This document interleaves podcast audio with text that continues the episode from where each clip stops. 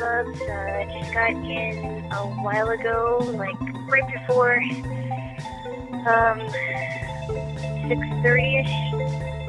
And uh, I just want to know I got here safely, so uh, give me a call when you can. Love you much. Bye-bye. A little better. I was just singing you the, the lyrics to that by Gnarls Barkley. I think it's their best song. I know everybody always says Crazy. crazy, but um, that is not the view that I hold. How long was um do you know how long CeeLo Green was in the group? Because I know the first song I heard from them was Crazy. And I didn't hear it I don't remember hearing any more song any more songs from them. I just think that's because they didn't get played on the radio past that point. But they had a couple albums come out, and you know, I knew of him years before then because he was a part of the Goodie Mob. yeah, I, I yeah, I think I um I remember you telling me that, yes. Yes, Alana, Yes. I want to hold space for you today. what? what does that mean? I don't know. It seems like people are starting to use these buzz terms more and more. Like, I want to Hold space. space. for you. And uh, what's another good one? Mindful is becoming a, a buzzword, even though I use it a lot. But I feel like I know how to use it in the proper context. Okay. I'm wondering, babes, Okay. if the generation coming up hmm are going to have a backlash against these like buzzwords. Like, you guys Um, say this stuff so much it doesn't mean anything anymore. I hope there is because I I mean hold space sounds like some like new age terminology, right? I want to hold space for I you would- while I check my phone, Yeah. uh, text with my friends, and interrupt you if I hear something I don't like. I, I, I know, I know, I know. You know what else I've been here? Well, I mean, this this this phrase has been around for a long time, but I remember, I remember hearing when I was uh, growing up as a teen, teen, the the phrase "touch bases." Right? I want to touch base. I use that. I know, yeah. Like I want to catch up. I want to touch base. Um, it- it's it's so funny how we come up with a new vernacular, but this is the first time I ever heard "hold space." Is that like a a term for I want to give you space to uh to gripe about stuff? It sort of means you have an opportunity to say what's on your mind, but the people I've heard say that generally tend to zone out after the first 30 seconds. I've heard it for many years. I've never. I don't think I've ever heard it until today that I can think of. Interesting. but I, I I do agree that there are these weird buzzwords, and I hope that there is some pushback against those because, uh, yeah, some are just some are just like so unnecessary. What are we doing this for, guys? Just use Just use regular, regular language. language. And at some point, it be, just becomes part of the vernacular and it doesn't mean anything anymore. Yeah. Because it's used by people who don't really back it up. Yeah, they don't really want to listen to you, No. and um and yeah, I know, I totally get that. I've also been hearing, I've also been hearing the word trigger a lot, right? Mhm. And I think a lot of people use it. I don't use it much, but a lot of people use it to say something like, "Oh, it triggered something triggered me to react that way," right? Or triggered me to get angry at this person because they aren't um they said something that I think is really Disgusting. disgusting or mean. whatever. I, I just think that triggered, the word triggered or trigger is an excuse to um to lash out at somebody. I mean, I mean, really lash out. I'm not talking about. I'm not talking about like uh, getting irritated, mildly irritated, but actually trying to hurt somebody. Uh, Would you agree? I don't know if I'd say that. I think that people today have the belief that, and again, I don't think this is just like a woke thing. I think it happens on all sides. Although ho- hold space is definitely more of a lefty term, at least yeah. for now. Yeah, yeah. But I think everybody thinks that their opinion is the most important opinion in the room. And then people like will fight that vigorously and say, I don't think that, you know, but, you know, I just Yeah. need to express myself. But that's my feeling. Okay. I feel that most people think that what they have to say is gospel. And the result of that is people get upset easily when they feel that their beliefs aren't being represented by other people. Not everybody, but it gets upset with that, but a I good portion of the population. I think some people just can't, you know, as as painful as it is to be talking to someone that re- that vehemently disagrees with you, right? And it doesn't matter what side you're on. They vehemently disagree with you, and not only do they vehemently disagree with you, but they're very um, hostile, right? I, I, I don't know. I think I think some people use the word trigger to be extra um to to excuse their hostility i I mean that's how i feel i don't know if that's correct I'm sure it happens. It definitely does. because the thing i i never want to be towards somebody is very hostile and i think that never solves anything and it never um it it never makes for a good uh, discussion or a debate i i think that hostility is is not the way to go and um as frustrating as it could be for any side of the spectrum um hostility is just not the way to go but yeah i i don't think i've ever heard that phrase hold space before before today. But yeah. Yeah. Well, I've heard that a lot, babes. So, okay. yes, I'm holding space for you today, as long as you agree with me. why can't people just say i want to listen to what you have to say I don't know. i i care about your feelings. I care about what's on your mind i appreciate your you sharing with me what you want to share right yes. why can't people just say that instead of saying i want to hold space You know what? I'm gonna find. I'm gonna try to do that because I find myself saying hold space for people a lot, and I'm gonna try to uh, say I just want to listen to you. Yeah, I think it, I think it's so much more clear. Mhm. You know, instead of uh, pretending to listen for five minutes, Five seconds, thirty or five seconds. or thirty seconds, even not even a minute. Yes. Anyway, I'm sorry, I wasn't paying attention. I was on Facebook. I was in Clubhouse. yes, I was in Clubhouse. By the way, did you get your carrots? oh, I completely spaced on that because I did go on Clubhouse. So I, was Oh my! God I was in this one of the space rooms, not hold space rooms, but where they were talking about like um, Right. space travel. Yeah. And they called me up to the stage because they had less people in there, but I didn't go up. Yeah. Because I one, I didn't have anything interesting to say on the su- subject, Yeah. and two, I knew that you were going to come out soon, and I didn't want to be like, I gotta go. My girlfriend's here. She thinks I'm doing something constructive. I'm actually in a space room on Clubhouse. No, I'm just kidding. Um, yeah, but then they might they might ask me to say something, and I'm just like, I don't know. Oh. How did how were they how did they do that? Did they just say, "Hey you, hey you," and that? uh There's a button you can press. Yeah, and it'll say, "Would you like to come up on stage?" And you could say yes, or you could say maybe later. And I put maybe later. Then I silently left the room. ah, okay, Yes. all right, all right. So they didn't actually call, like, literally call you out. No, they didn't say Rick Hammond come to the stage. We're holding space for you, bro. We'll hold space for you for the remainder of thirty seconds. Yes. And it took us 20 seconds to say your name, so make it snappy. J Lo, Yes.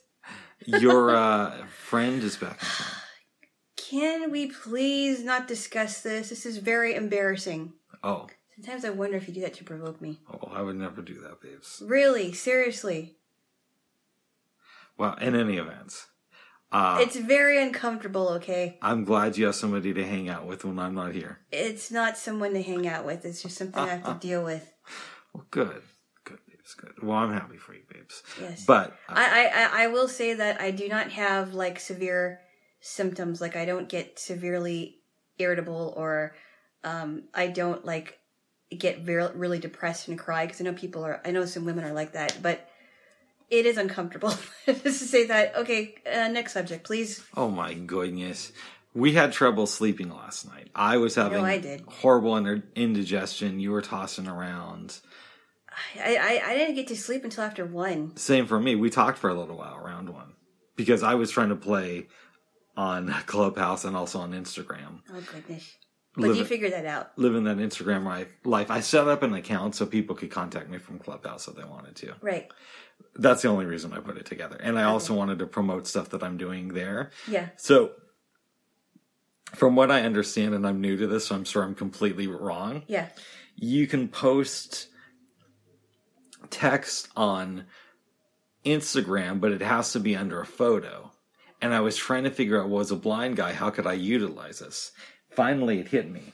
I could write a note that says, read the post down below, and that'll be like a photo I put. And then underneath the photo, I'll put my actual commentary. hmm What do you think about that, babes? I think that might work. Yeah. Them, I mean, I don't know anything about Instagram, and I personally don't care, but um, but I think if you can use that uh, platform to uh, get people to listen to something on a clubhouse that you put up there, I think that would be really cool. Very good, babes. Yeah. Yes. yes. Yes. but enough about Clubhouse for now. Yes. Well, I'm sure it'll come back in conversations eventually. I'm sure it will. Yes, yes, yes. Yes. We've both finally fell asleep. I woke up a couple times and then I was really worried because I thought I heard you um you were breathing funny or something and I was I wasn't sure if you were going to get sick or something cuz I you know and I wasn't quite awake.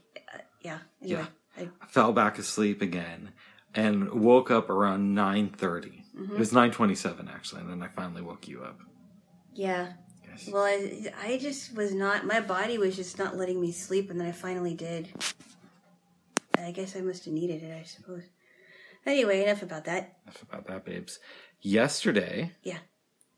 we watched the series finale of Star Trek Deep Space Nine. I enjoyed it. I thought it was bittersweet, and I understand you had some problems with some of it, and but I thought it was very bittersweet.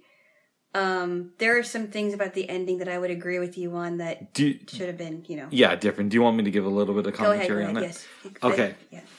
I believe, if I remember correctly, it starts off that the Defiant is going into battle, and it's the new one that they got after the old ship was destroyed. So Sisko's like, okay, let's end this war. Then we go to uh, Major Kira on um, on the surface of Cardassia with Damar and Garak. Mhm. Now I know recently I've been trying to do it where I focus on one storyline, Mhm. but because these kind of collide, it's going to be I'm going to tr- still attempt to do that, but they kind of collide in an interesting way, so it's a little bit more difficult. Yes. They, um, Damar is starting. People are now they're aware that he's alive, and they're starting to fight back against the Dominion. Yes. Finally, they show the founder lady who is hanging out with your buddy Weyoun. Uh huh. and they're like, you know, we got to do something. This other Cardassian comes in the room, but people are starting to rise up. We got to send a message to them, and they decide, you know what? From now on, whenever Damar attacks one of our bases, we are going to destroy a Cardassian city, and let's start by uh, leveling one right now. Yeah. So they do it. There's a broadcast on their version of TV, and it's Weyoun basically saying, "We just killed two million people.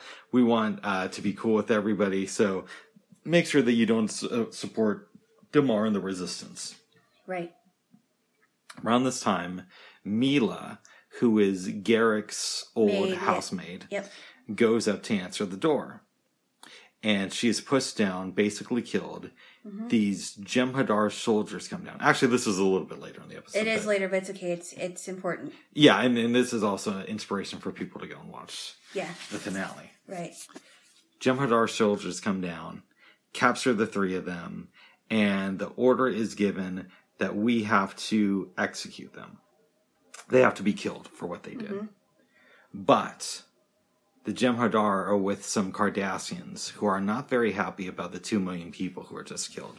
So they rise up, kill the Jem'Hadar, and then eventually get to a point where Kira, Damar, and Garak are trying to figure out how to get into the headquarters of the Dominion. They start to laugh because it's such a weird situation. They want to storm the castle, but they can't get in. Finally, a Jem'Hadar soldier opens up one of the doors to throw out uh, a Cardassian, who, the one who basically replaced Damar. They storm, get inside, but before they can, Damar is killed. Ah. Right? Yes. they make their way through the area and take over the main like bridge center of command Mm. by now the federation has been fighting the dominion and cardassian ships have turned against um, the Jem'Hadar and the Breen and are fighting them because of what's been going on. Mm-hmm. So they're in a lot of trouble. I really like this part of the episode where the founder lady says, It looks like you're going to win the war, but you're going to lose so much Yeah. that at the end of the day, you're going to wonder if it was worth worth it or not. Yeah, I it was really it was really telling when she said it. Yeah, and I think it's true in this episode. It's not like they have cake and ice cream at the end of it. It's it's it's that's why it, it's it's quite um yeah because they all lost. Mhm. They all lost a lot. Yes, yes, but we're going to get there And we're gonna get there. soon. Not quite there yet. Yes. And they have this. Should I mention that after this, she, um, you mentioned the part where she has accepted to go to trial. Well, I was just going to get there. Okay, Yes. Thank you for jumping ahead. So, you're welcome. Yes. Oh. so Odo agrees to beam down. Founder lady's dying. He links with her. She agrees to go on trial. In exchange, Odo is going to go back and hang out with the founders for who knows how long, probably forever. He's gonna help them out. Yeah. Yeah. Um, the war ends. By now, we found out that O'Brien is going to be leaving DS9 to go to uh, Earth Yep. to work as an ex- instructor at the academy. Yep. And we know because I, I forgot to mention this. I think I got it wrong. The episode started uh, with Bashir and Ezri in bed. So That- they, yeah, yeah, yeah. That was a really weird. so beginning. they're now a full on couple. They're not just making out. No, they're yeah. It's moved on to other stuff. Well, I know. yes. It's, which is kind of strange. I think it's a weird coupling, but We go back to DS9. The treaty is signed. Mhm. The founder lady walks past Odo and basically says something like, This is in your hands now. Do what you will. Yep. We should also state that D- Denami and Adami. Gold- Adami yes. and Gul Dukat Yeah. have gone to the fire caves in Bajor yep. and decided to start the process of unleashing the Pah-wraith. Oh yes, there's a lot of fire that happens. Literal fire. Adami almost killed Gul Dukat, but the Pah-wraith brought him back and changed him back into his own image. Yep. They're kind of fighting over everything. So we're going to get to that in a minute. We are. Back to the station. People, everybody, like the senior staff, is celebrating at Vic Fontaine. And Sisko gives a speech saying, you know, uh, I know that we're all going to go our separate ways, but part of us, a significant part, will always be here on Deep Space Nine. Yep. Everybody's having a good time. Ben has this realization that he has to finish his work and go down to the fire caves. Yep. So he leaves the party, takes the shuttlecraft down there, and a struggle happens. Adami burns up. Yep. Gul Dukat is pushed into this lake of fire with Ben. And, but Ben is rescued by the prophets Yep. who said that you served your purpose because when you were going into the lake of fire, that book that unleashed, unleashed the Pah-wraith went in too. Yep. And that traps them in there forever. Yep. So you're good with us and you're going to stay here for a certain amount of time. You know it is time. Yeah. And we're just going to hang out here and smoke the peace pipe. They didn't smoke anything. Well, you know, we're back at the station Yes. and they're looking for the captain. They know that he went down to Bajor, but they can't find him. Mhm. Kasidy Yates has a vision, and he says, "I'll be back. I don't know when. It could be a year. Maybe Wait, I wait, can." wait. Did you say Cass- Kasidy has a has a vision? Yeah, you watched the episode. Yeah, I know, I know. So she, yeah, she goes down there. She realizes what happened. But go on. Well, you don't agree with me that it was a vision, or what? No, I just couldn't remember if she had a vision or if she actually went down there. No, no, no. She had a vision. Oh, she did. Okay. Yes. Okay, I, I did not know that. Okay. Anyways, he says, "I'll be back when I'm back. Just hold down the fort for me. He's at he's at the Celestial Temple at this point. Take care of my kid. You're my baby mama. Uh, be good." He did not say that. He, he did not say that. He did not say that. In fact, the baby wasn't even mentioned. Maybe she had a, an abortion. I don't know. Hey. Hey, yeah, whoa. Hey. It's for horses. Kasidy comes back, tells the crew what happens. By now, Odo is getting ready to leave, and he tells Kira, I have to do this for my people, but I do have one request. Would you be willing to take me back to uh, where the shapeshifters are. I forgot the where the, I, I forgot what to it was. Yeah. Yeah. She says, okay, about to leave. Quark comes up to him and he's like, you know, uh, aren't you going to say anything to me? Like I was a worthy adversary or you really respected me. And He's like, Odo's no, like, no. And he just walks into this. because he wasn't good with goodbyes. Yeah, he just goes into the like- runabout. He's like, no, I am not going to say goodbye to you.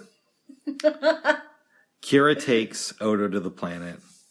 He shapeshifts uh, from his regular uniform into this nice suit because he says, This is the way I want you to remember me. Yeah. She adjusts his bow tie. Yeah. He goes into the lake, where, which is basically made up of the founders, and slowly becomes liquid as he's waving goodbye to her, as, or his, as his hand is extended to her and hers Yeah. to his, Right. which is a very sad scene. It's a very sad scene because that's that means the end of uh, seeing Odo ever. Mm-hmm. You know, it really is. All right. Colonel returns. She's in Captain Sisko's office. Nog comes in. They you know, exchange words. He's like, "Okay, you're a lieutenant now, and I'm sure uh, the emissary would be proud of you." He leaves. She plays with uh, Ben Sisko's baseball. Yep. Goes out, is walking around, tells Quark that he could go to jail for placing bets on who the next uh, Kai is going to be. Right. Right. Right. And then she sees Jake looking out into space at the window as the wormhole opens. She goes over, stands next to him. They look out together, and that's the end of the episode. It's so interesting how that ends. Yeah. Yeah. I love the final scene of the episode. Yeah, it's like wow. It's it's kind of like they're they're looking out. I'm guessing it's because they're looking out to see if they can find their captain. Well, it's a way of looking at. It's a representation of where he's at. I don't think they think that he's just going to fly outside of the wormhole or anything. Yeah, well, you know, they're they're kind of looking in. Yeah, I I I, I like that. I mean, I I think that's a really good ending. It's a powerful one too. It's very powerful. Yeah. I enjoyed this episode. Mm-hmm. A couple of slight criticisms, uh, criticisms I have. Um, I Ben Sisko is one of my favorite characters in all of Star Trek, not just oh this show. Yeah. But I do think that he should have died when he fell into the lake of fire with Dukat. I have to say, I think I would agree with you on that because then it would have been, then it would have been a real ending to to Sisko and, um, you know, Kasidy wouldn't have to wait for him to come back because we Yeah. even know. It's now this open ended thing. Yeah, it, it is, and um, she knows that she would have to raise their child on their own. In fact, I wouldn't even. I would say that she shouldn't have ev- even gotten pregnant. Oh, I completely agree with you. We've discussed that before. I think that's lazy writing. I think that she should have just found out that he had this mission, uh, because because now the baby complicates um, this whole storyline. Like, okay, so now I have to wait for my husband to come back, and I don't even know when he's going to come back. If he's going to come back in my lifetime, back, right? And and is this baby going to be raised without without his or her father? And of course, we'll never know that because it ended like that. So. I think you're. I think in this case you're right. As much as I wouldn't want him to die, I think it would have been a much more. Um, it would be much more explanatory that way. There's an interesting scene in the documentary "What We Left Behind," Yeah, and I believe the finale is called "What They Left Behind." what they left behind. I think so. I could be wrong with that. Okay. And I checked, but unfortunately, that would stop the recording. Oh, And I should have checked before this, but I'm Rick. I didn't do that. I didn't remind you. Yes. In the documentary, What We Left Behind, there's a scene where they reunite the old writers of the show and they start brainstorming of ideas of what an eighth season would look like. Uh-huh. It's pretty interesting, but I mean, they've even said since then, listen, don't take this as this is what happened. Think of this as just some guys who worked on the show speculating. But don't, just because we said it in the documentary, it's not fact that this is what would have happened Okay. in an eighth season. Okay. Um, but it was interesting. Their thought was Sisko would come back after I think like 10 or 20 years. By now, Kira would be a spiritual leader on Bajor and she'd have to choose between her friends and the Bajoran people because there would be some corruption there. Right. Um, I don't know. It was, it was, it was fun to watch, but Wow. yeah. Huh. That doesn't mean it's true. That would have been kind of an interesting season Mhm. if if they decided to make one, which um, I hope they don't. I hope they don't too. I think, you know, I think it's kind of, um, it's kind of interesting to end on a cliffhanger, even though I don't really, I don't like cliffhangers all the time because I want to know what's going on. Mm-hmm. But maybe it's good that they ended on a cliffhanger and just left it open to interpretation. I like that we don't know if Sisko ever sees Jake or his unborn child again. You like that? Yeah. Why do you like that? I mean, I listen. I would have preferred that he died and that we just know for sure. Yeah. But it's better than oh everything's okay at the end of the episode and we're hugging and and Sisko's just going to go down to Bajor and retire. right. You know. I think a lot of shows try to do that. Like they, it's a happily ever after thing. And I like that sometimes, but sometimes it's like, um, you know, maybe, maybe it should have a more realistic ending. Like, we don't know what's going to happen in the future. Yeah. We're going to end here. We don't. I mean, in it's not really happily ever after with this show. No, it like, isn't. Some good things happen, but they still have to deal with a lot of stuff. Yeah. Yeah. Yeah. But that's what we have to deal with in life anyway. Mhm. You, you know, life isn't always fair. Life isn't always, uh, sunshine and rainbows and all that because it isn't. And we have to just deal with life and life gives us a lot of stuff and you just have to learn how to deal with it. Now that you've seen a fair representation of the story arc of DS9, because there's a lot of episodes we skipped, but Yeah. I feel that you got the gist of it. I did. Uh, I mean, I can understand why you wouldn't want to show me some of the things. Although I do want to. I I am interested to see the the mirror episodes, even though that we pretty much finished the series. we can go back at some point. Yeah, I think it'd be kind of fun. Yeah. But what are your overall thoughts on the show? I don't know why people don't like it.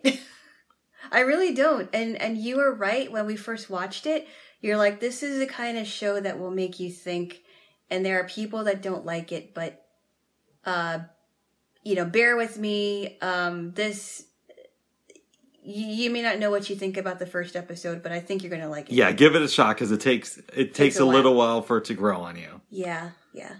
Although I think you enjoyed it pretty quickly because I, I did. remember we watched the first episode, which is called The Emissary, Yeah. and then we watched The Visitor, and then we went back to season one. The Visitor was great. That's my fa- all-time favorite Star Trek episode. Yeah, that is a really great episode. yeah. Yes. Uh, what other thoughts do you have on the series as a whole? I thought the cast for this show was amazing. Um, I think, a, and a lot of them are still alive too. Mhm. And uh, I just think that they had a lot of chemistry together. You know, Yeah, I mean, I I thought it was really cool to know that uh, Armin Shimerman and the the guy who played uh, Odo when he was alive were really good friends, so that you can tell their chemistry on screen because they were in another thing together. they were in a play uh, like ten years before this. Yeah, The the guy who pl- uh, René said in an interview that I saw that uh, Armin Shimerman was probably his closest friend from the show. And you can really tell that because of how they interact as Quark and Odo. They really do like each other in real life, and even though Odo doesn't really like Quark in the show, you can tell that you know they're just that's that's just acting. And I like that because at the end of the episode, he says say goodbye to Quark, but he's prompted to do it by Kira because he's like, tell everybody I said goodbye to them.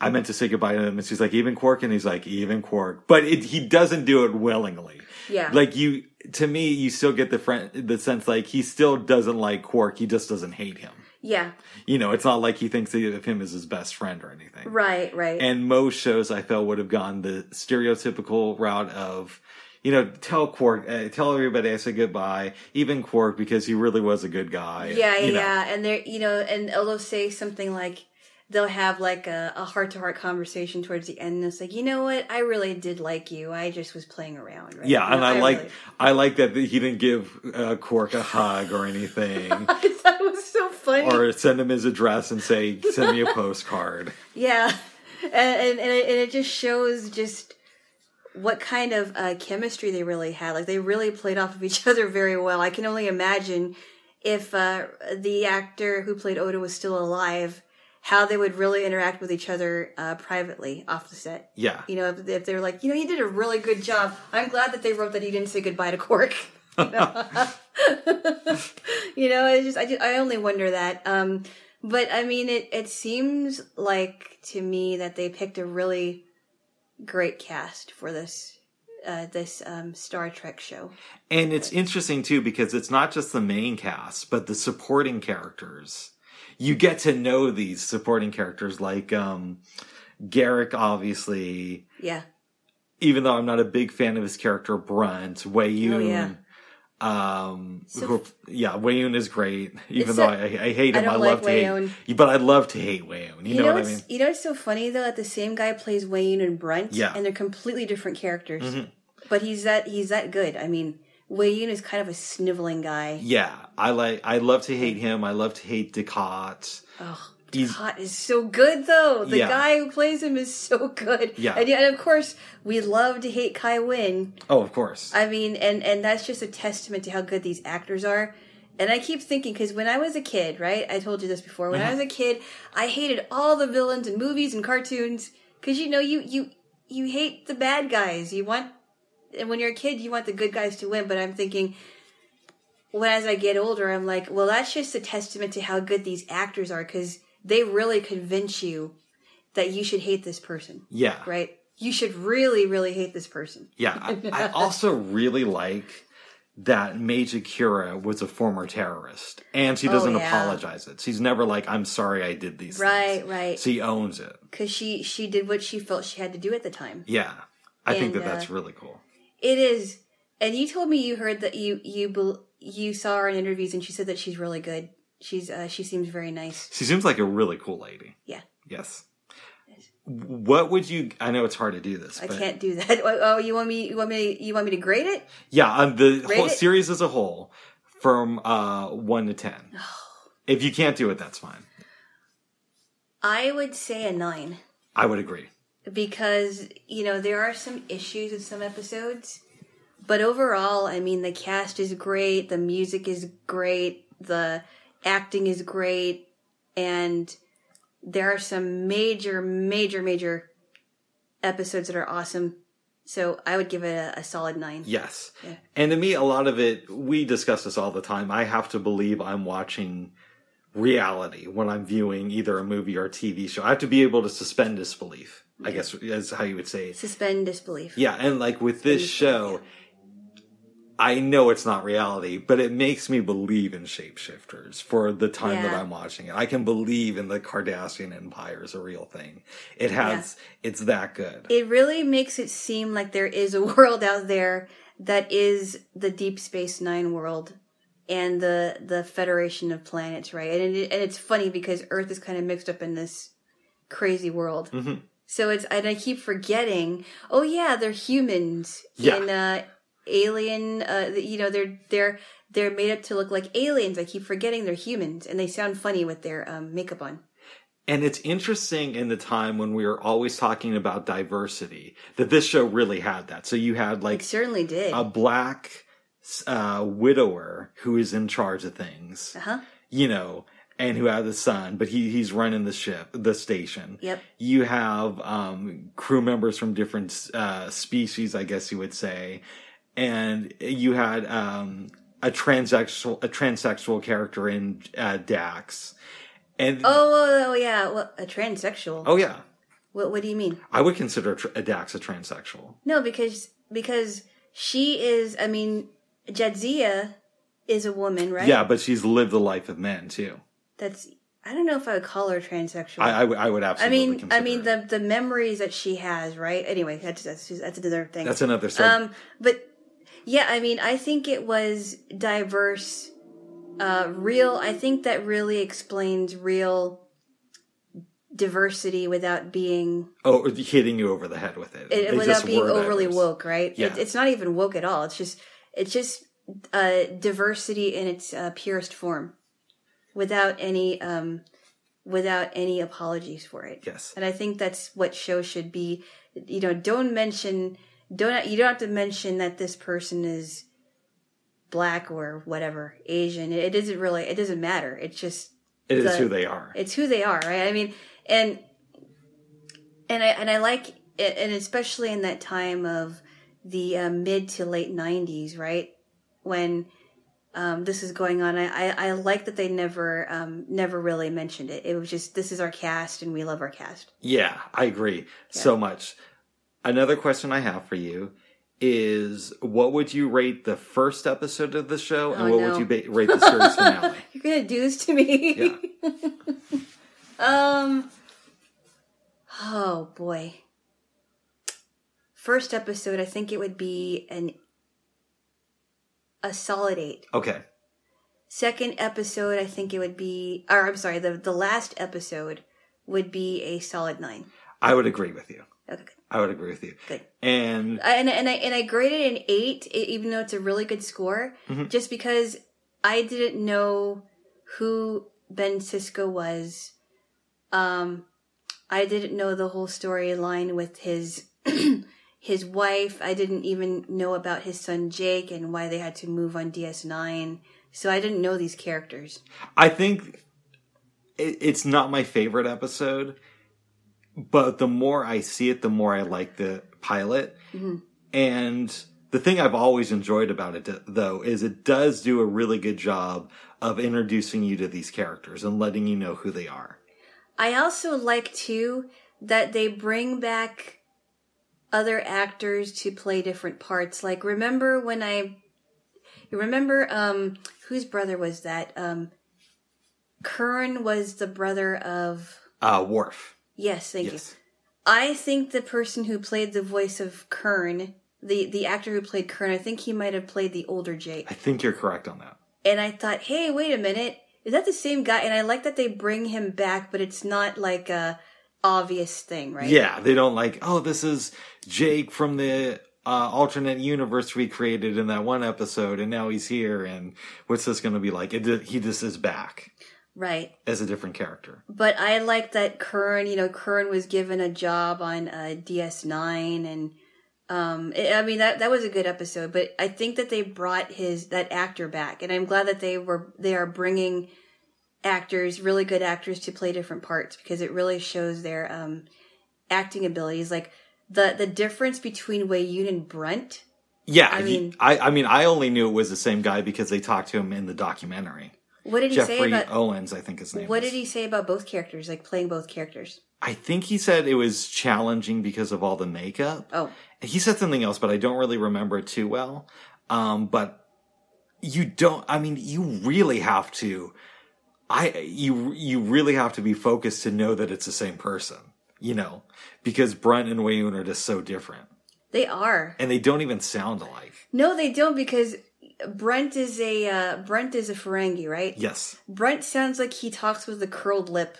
You know, like he's he's only out for money and he's kind of a a weasel, you know, a weasel in the Ferengi world.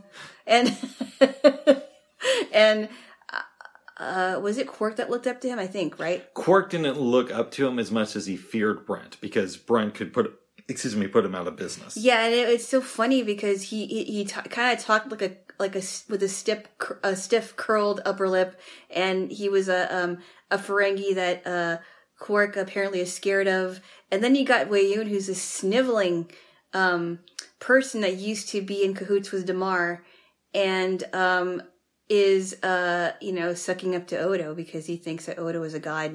Yes. I only live to serve you. I love the interplay between Weyoun and Odo. He's like, "Yes, God, what do you want?" But he was so good. He was so good. Amazing. Yeah. We know that my favorite episode is The Visitor, but I'm wondering from your perspective, besides for that one, because we could go on and on about it, but what episodes of the series really stand out to you as being like the best of the best of DS9? One of them was the uh the two episodes where um where Nog breaks his leg. Oh, and then they they have to enlist uh, uh, uh, Vic Fontaine to help out. Right, and Yes. he he decided to stay with him in, in his suite even though he knew that Vic was not a real person. It's a hologram. Those he wanted amazing. to yeah he wanted to escape and when he said that oh, i'm so scared i don't want to deal with it i i don't want to deal with my life and you know my, my life is forever changed because my leg is gone and you know all he wanted to do was escape from his real life, and I think that um, it really uh, is telling because people, if they go, some people that go through traumatic things like that, Yeah. losing a limb, PTSD, whatever it is, it doesn't matter. Some people just completely um, disconnect from real life and they don't want to come back. It's a very interesting commentary on that. It is. And I think to myself, if something traumatic happened to me like that, and a couple traumatic things have happened to me, would I be able to find a way to get back to where I was before? I think I would, but I think it would be a, a it would take a long time. It would take a while A quote that I love and I always butcher is uh because I'm great at- with that. Somebody once said, "Great art is a lie that helps you see the truth." And the episode "It's Only a Paper Moon," where Nog comes back to DS9 after losing his leg and becomes obsessed with Vic Fontaine in his world, is a great example of that because Nog isn't real. And Vic Fontaine is even more fictional, right? Because mm-hmm. no one on DS9 sees him as real. Yeah. Well, they kind of do, but you know what I mean. Yeah, they, they So- treat him as if he's one of them, even though he's really a hologram. But it does, in a way, help us see the truth about what can happen to somebody when they go through a traumatic experience. Yeah. We can retreat into these worlds of our own creation. Yeah, and I and I wonder, and I think that that was really great writing, and um, I wonder if the person who played Nog, who's no longer here anymore, unfortunately, um, if he had any part in, uh, you know, what what did he think about the the writing of this episode? Because I I thought it was really impactful to me. And Nog has such a huge growth from the first mm-hmm. episode to the last one He grew a lot. because he's just this criminal kid and then he becomes this responsible adult. He does. He does. You know what I also thought was a really interesting episode too is when Nog comes back from the Starfleet Academy, right? Yeah. And he's staying with Jake. Oh, that's a great one. And by this time, Jake has his own apartment, right? Yes. And Nog is like, "All right, you have to do this, and I think he, we have to get up and do some exercises." And he's like, "Nog, what are you doing? You're not my friend anymore." You know. and it's like it it shows the growing up between two childhood friends. Uh, you know, Jake may not be where Nog is, but Nog clearly has changed. And Jake is like, I don't know what to do with this Nog. He's not The same one the I same knew. that I remember. We used to hang out a lot, but then they realized, wait a minute, we can still be friends, but realizing that Nog is really um, a responsible um, Starfleet Academy student, and want and is actually taking his um, his uh, job as ensign very very um, seriously because he wants to work for Starfleet. Mm-hmm. So. You know, I mean, I like that one. I thought that was kind of a funny That's a good one. Are there are there any other episodes that stand out to you? Um, I told I told you about this one yesterday. The um, interaction between um, Jake and Ben on their um, their spaceship. Oh yeah, where they build. That's the one where Ben went to Bajor to this conference. He comes Yes. ba- back and he had heard this legend that the Bajorans supposedly built built this spaceship that traveled like 800 years before. Uh, like the Cardassians uh, explored space or the humans. So he builds a spaceship in his spare time, and him and Jake go on this adventure. And that's when you first hear about Kasidy Yates. I believe that's called the Explorers from season three. Yeah, I really like it because you really see the relationship between father and son when they're together in a, a small spacecraft and how they're working together to kind of you know do do some exploring i think they were um the wasn't the spaceship supposed to travel with a lot of wind or something Yes. like a it was kind of like a sail a sailboat Correct. Yeah. slash spaceship and they were on the boat and you know they were talking and i think they were lost and um and ben and and, and jake mentioned mentions kasidy he's like you, know kasidy hates his. he's like no i think you guys would be i think you really should meet her you know and i thought Yeah. you're trying to set me up and i thought it was really cool just to see just how close they are, and I think they had great chemistry anyway. Oh, they were great together. One of the other things I liked about this show is there was a lot of different stuff with villains, obviously. Yeah. But you'd have a lot of episodes to where it was just the crew hanging out, right? And they're just doing regular stuff, but it, things get a little bit weird. But there's no real villain of the week fighting. Did did they in in the um in that documentary you saw uh, that Star Trek documentary? Did they talk to um any of the villains like Mark Alamos? they did. He's in it. What did he say about Mark is in it. Um, he said that it was a lot of makeup. I remember that being the main thing he said is, is all the time in makeup, get, getting all that figured out Oh was intense, yeah, which I, I would imagine it would be. yeah. Um, are there any other episodes that stand out to you? Hmm. I, I could give a couple of mine. Okay. I like, um, I forgot the first name of the episode. It's the two parter with Garak and Odo. The last part is called the Die Is Cast. I, I wish I remember the first part. They named it something different, but it's the one where Garak bombs his own shop to get Odo interested in this investigation. And they go, Odo ends up being kidnapped by Garak when he rejoins the Obsidian Order. And then Garak breaks him out at the end. In the in season three, you remember that one? I right? think so. That was a long time ago. Um, yeah, I think so. Yeah. That's a really good one. One that I think we watched, but we didn't really discuss here was a, a civil defense. And it was the episode in season three where Jake O'Brien and Captain Sisko are cleaning up an area mm-hmm. and they accidentally trigger an old explosive mm-hmm. that was left on the station by Cardassians. And the station almost blows up. And at one point, Gul Dukat beams onto the station and he can't leave. Mm. You remember? That's a really good one. I it's it's been a long time. I I think I remember that one, but we've seen a lot, so I I don't. I, I think I remember that one. It's been a while since I since we've seen it. Yeah, I'll just, I'll just name another one because I don't think we talked about it here. It's a two-parter where they go back to Earth in season four, and you see the start of the war and Ben's deterior- deteriorating relationship with this admiral who used to be Oh yeah, a mentor of his. That was um Ed. Uh, uh, what's his name? Eddington. No, Eddington was the guy who was under Sisko's command and ended up being a member of the Maquis. Oh, I see. Okay. okay. Yeah, this was um this was when you first hear about Red Squad. It's also the episode where Ben's dad has a stroke, and I think it's the first episode with his dad in it. Right. Right. Okay. That's right. Right. Because the the Red Squad was the biggest and baddest group in the Starfleet Academy. Right? They thought that they were bad, Exactly. and they thought that they could handle it, but they didn't know what they were doing because they had no experience. Are there any other episodes? Um. Yes.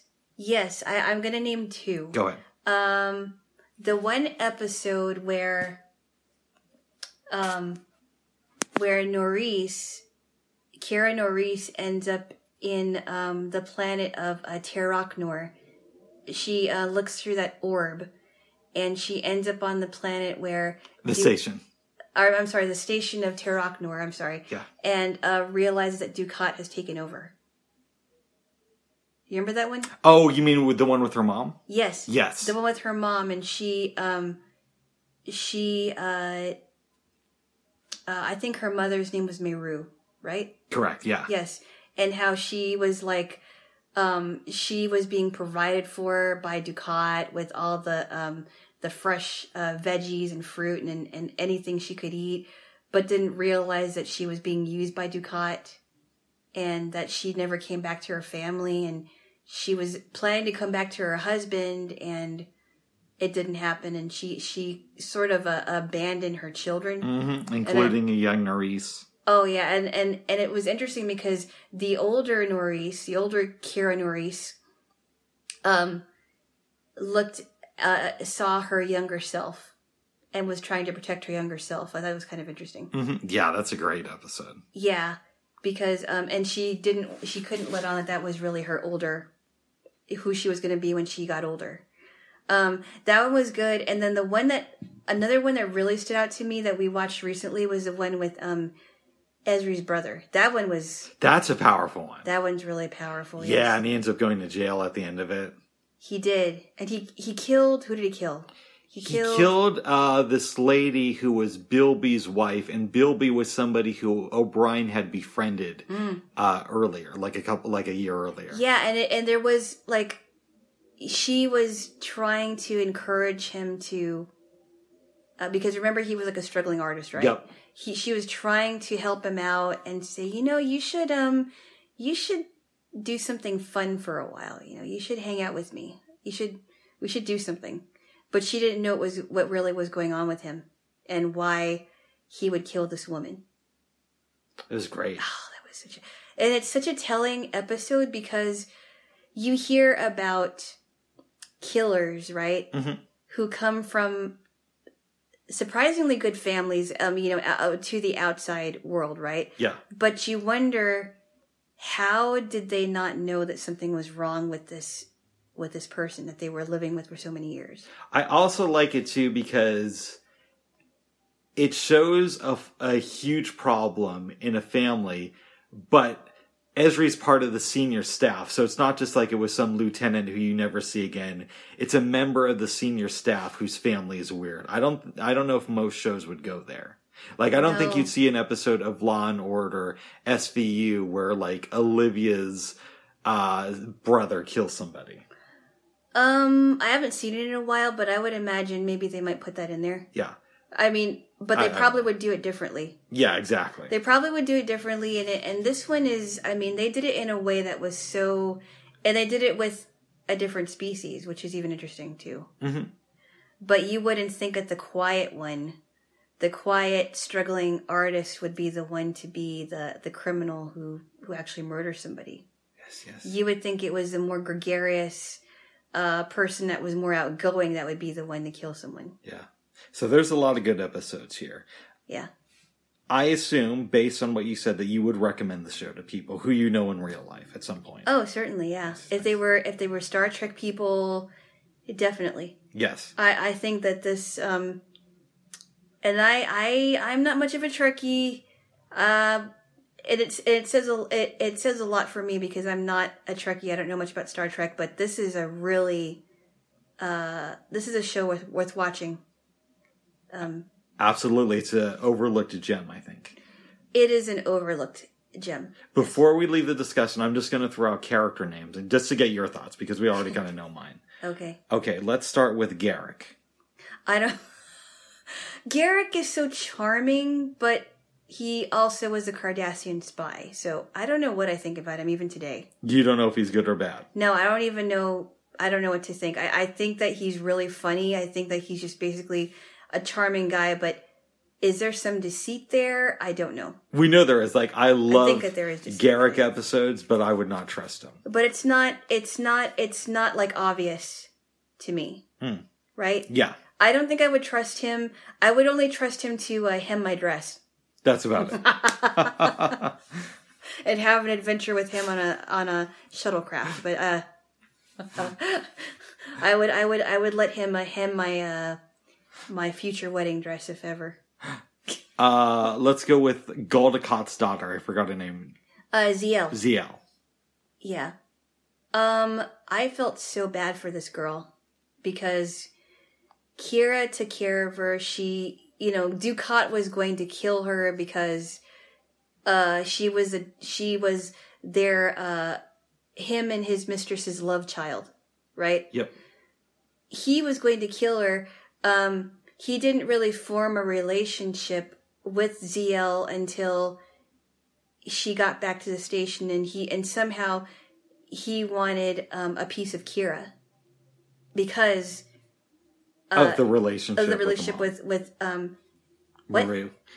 Because uh, relationship wanted a relationship with Kira because of his relationship with the mom, Meru. which is really sick. Mm-hmm. Actually, it's very very sick, and um, how he was trying to get to Kira through his daughter Ziyal, um, and that um, Ziyal could have been a really good artist, but she was killed unfortunately. And what could have happened to Ziyal if she would have been alive? Could she have um, ended up uh, marrying Garak? I know that Garak and Ziyal may not have worked out, but I would have liked to have known what would have happened between the two of them. But but it seems like Ga- Garak has moved on anyway. So, yeah, He's no longer exiled from Cardassia. he's no longer exiled from Cardassia. That's a great scene in the final episode that we didn't talk about, but people should watch it for themselves. yes, yes, With him and Bashir. So, what do you think of Bashir? I like him. I do. I think it sometimes he's very serious, but I think he knows how to have fun. And I, I like his interaction with um, Miles O'Brien. Yeah. He's like besties with O'Brien, and they spend more time together. they know everything about their love lives, and you know, it's, it's so it's so funny. What do you think of O'Brien? Um, so I learned a lot about him with the um, the T- the PTSD episode. right? Hard time, yeah. That was a really I didn't like that one because of how heavy it was, but I think I appreciated seeing that one because I know now more about I know more about O'Brien and how um how you know just how how he was going through that and how things could just make him angry because of PTSD and what he went through with that. Um I I have an appreciation for him now after seeing that. Jake. Ah, Jake. Um, I like him too. I thought he grew a lot. Um, I thought there it was touch and go with his. Um, remember when he was becoming um, uh, was it a uh, he was a reporter, right? Yes. And he stayed behind on the station. Yeah, I I think he did have a lot of growing up to do, and I would imagine he grew, but I think he could have gone. I think he should have gone with his dad. But and I and I, it was it was a touch and go thing with his report his reporter uh, status, right? He was a reporter for what again? I think it was Starfleet magazine, Okay, something to that effect. newspaper. I don't know. No, not a newspaper. It was like a magazine. A magazine. magazine. Yeah. Okay. Digital, So- of course. I, I think that there was a lot of growing that uh, growing up that he should have done, and I, I can understand why Sisko was really angry with him because they were going to through a war, and he should have been there. But hopefully he learned his lesson. But I did like I did like seeing Jake grow up. What about Rom? Rom, so funny. Not the sharpest tool in the Ferengi shed. but I think he's a lovable guy. I think he truly does love his brother and his Moogie. And his son. and his son. And I think he he is um, not the normal Ferengi you would see, right? He's not like the Grand Nagus. He's definitely not as money hungry as his um, money hungry uh, older brother Quark, and Quark has always kind of taken care of him, right? But I think I think Rom is just a lovable, not so smart Ferengi that um, I've grown to I, I've grown uh, to like. Actually, he, he kind of grew on me, and and it's funny. Like his interaction with Leeta is kind of funny too. What do you think of Leeta? I'm not sure what to think about her because I didn't really we didn't really see her much. I thought she was kind of a flirt in the beginning, honestly. I thought, oh, is this some kind of a floozy that wants to go out with with uh, Julian Bashir, or um, you know what have you? But Yep. I'm I don't know. She was kind of well, I mean, because remember when she was with Julian? I do. Yeah, and they go to that uh, Risa? Risa with Worf and Jadzia.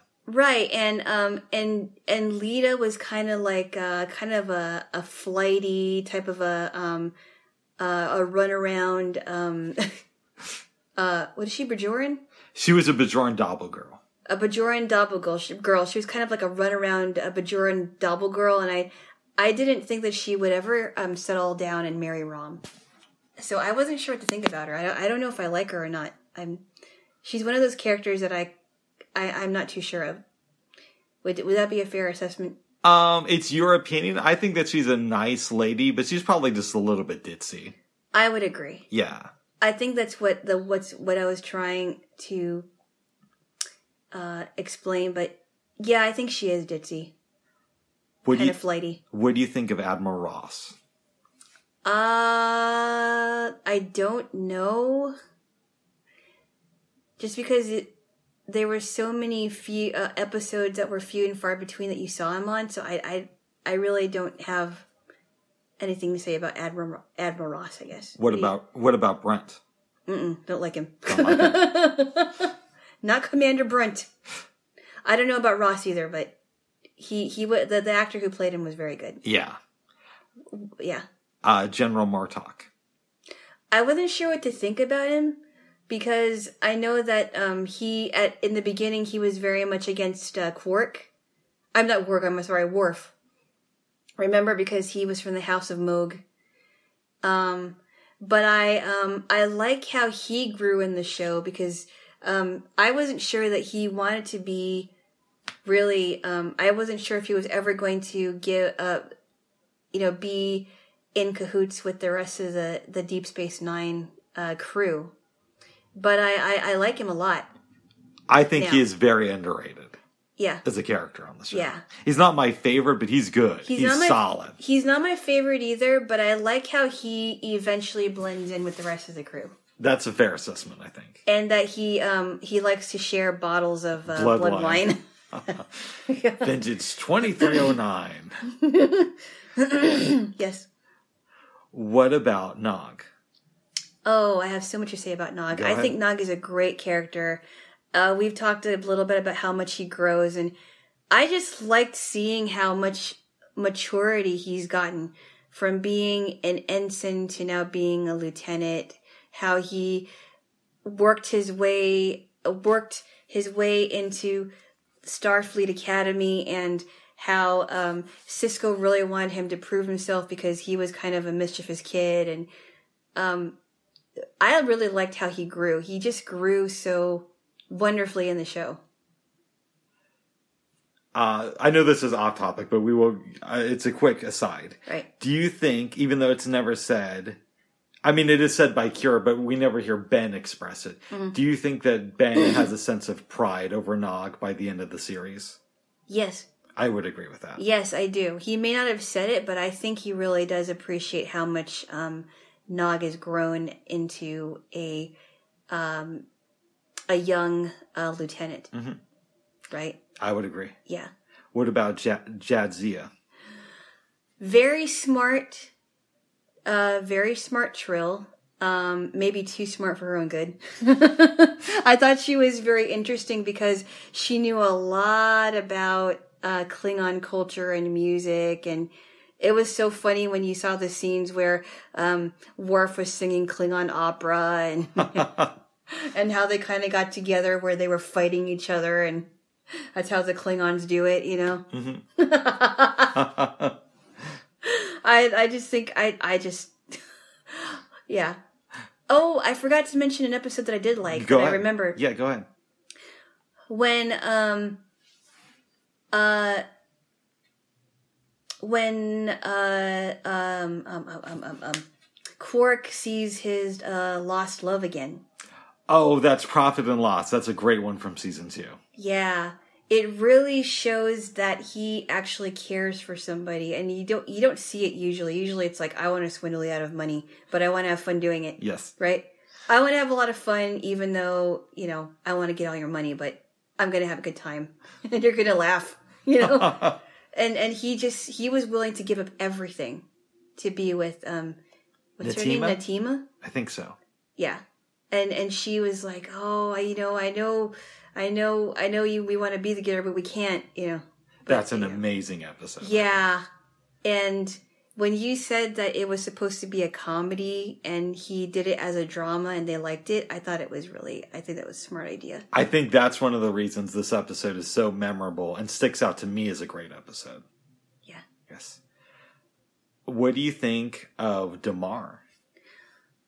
I still don't know what to think about And, Amy. and I like we do. It takes with a lot of these characters, we don't know them from season Mm. one, two, three, or even four. Like I don't think Damar appears until like maybe he has like one line in season five. Mm. You know, I think Damar's really too complicated for me to say if I like him or not because I really don't know. Just like Garak, Garak is charming, but he's also a spy. Damar was in cahoots with Weyoun, but then he um he was with you know he w- he died with uh, he died when he was with uh, Mila Garak and uh and Kira. no, he, he mean- died. He died later on. Oh, he when died- trying to break in. No, he died later on. I mean, Yeah. but but but he was with them. Yep. and uh, so I don't. I really don't know. I would say that's a fair assessment. I like Damar, but I could see why people would have some issues. Listen, I wouldn't invite him to a dinner party. I think it would probably be a little bit too intense. We can call it dinner with Damar. Dinner with Damar. That'll be my new podcast. Just kidding. But I, I did think he was a good character on the show. Yes. What did you think of the founder lady? I did not like this woman. She was very cunning. She wanted to link with Odo several times to, to do some convincing on her part. Yes. I think she was very, very sneaky about that. Mm. I. What did you mention about the linking, the Great Link, and how that might be uh, symbolism for drug use? Well, just because I know that uh, when some people have taken drugs, they say that depending on what you're doing, they say that um, it's like a, a, a spiritual connection. Like you feel this weird connectivity that's very hard to place into words. And the Great Link is kind of like that. And if you remember the episode uh, where Nog gets I'm sorry, where Rom gets arrested. I believe it's in season 6 mm-hmm. when the Dominion has control of DS9, and it's he gets arrested because Odo is in the Great Link, and Odo because so becomes so addicted to the Great Link that sometimes he'll go for days. Oh, that's right, because he was missing. Mm-hmm. Yeah, he was missing. Okay, yeah, I remember that. Okay, so though I didn't like the founder lady and the and the derogatory way that she referred to um Odo's humanoid friends as solids, Solids, right? yep. It's it's very derogatory because they don't think that solids are really worth anything. And um and they they always try to dehumanize, desolidize. I don't know how I would say it. Um, but but they they were just demonizing demonizing. That's what it is. De- demonizing the solids for no apparent reason that they were just different than them. Um, and that Odo was humanizing um the humanoids, his humanoid friends. Yeah. Because of how connected he felt, and he just didn't never connected with his people. Okay, let's uh, bring up another character. What did you think of Kai Wynn? I did not like her. She's more evil than the founder lady, actually. I would absolutely agree because at least the founder lady has something she wants to spread and wants to get Odo back into the mix. Kai Wynn is just out for herself and she's hiding behind this religious uh, mask, in a sense. I would, if I were to, if she were in the real world, I would label her as very self righteous. Like she thinks, oh, I'm Kai, so I can do what I want and I can use it to my ability, and you're just uh, underlings. You know, you're just uh, you're just novices at this. Yes. So I would say that she's very self righteous and kind of holier than thou. That's what it is. That's what she is. What did you think of the original Grand Nagus? Um, Because he leaves at the end of the series. I know. I That's why I phrased it like that. Grand Nagus Zek. I liked. I, I kind of liked him though. I thought he was very charming. I didn't think he was. You know, remember that episode where he was changing the um, um, what was it? The something of acquisition. The The rules of the rules of acquisition. acquisition. I thought that was hilarious. That was fun. I think he's really. I think he's really funny. I. I, I don't think. I don't even think of him as like a a leader, a a, a- a leader like um a money grubbing um Ferengi person, right? I think he's a, a a leader, but he he he's having fun being a leader. Yeah. And I think Wallace Shawn in any way is a good actor. so funny. and how he ended up with I forgot how he ended up how did he end up with Quark's um Quark and Rom's mom? I don't even remember, to be honest. Because I'm I- like, wait a minute, he's with the mom? Yeah, at some point they end up together. I think he's just funny. I think he's hilarious. Uh, let's move on to Vic Fontaine. I like him. I think he's so cool. I think he's slick Vic. Um, he shows Nog the truth without having to really show him the truth. Um, remember when he's talking to uh, Quark about being a bartender? And the last episode, yeah. Yeah, that was great. Yeah. Yeah. And I like that the characters consider him a friend. Yeah. So I really enjoyed the episode. I think it's called Bada Bing, where they go into the holosuite to help him out. Yeah, with because the Vegas thing. when you think of it, it's like a meaningless episode. There's no real consequences if they fail, but they're so obsessed with helping this hologram because to him, to them, he is real. And you're talking about the Vegas one, right? Yes. That one was fun. Uh, that's another episode that I liked. That that was that was a fun episode. Mm-hmm. I like the part when um I like that part when Sisko distracts the people and he throws the money in the air. Yeah. Hey everybody, look! There's... and Nog is trying to figure out the combination to this um to the lock, and he can't do it, and Like, everyone's getting upset. and he has to hurry because I think he has like Very little time. very little time, right? yes. And he's like, ah, I can't figure it out. And he finally gets it. And then um, Sisko distracts the people by throwing money in the air. and Sisko and I think Sisko and Vic do a number at the end.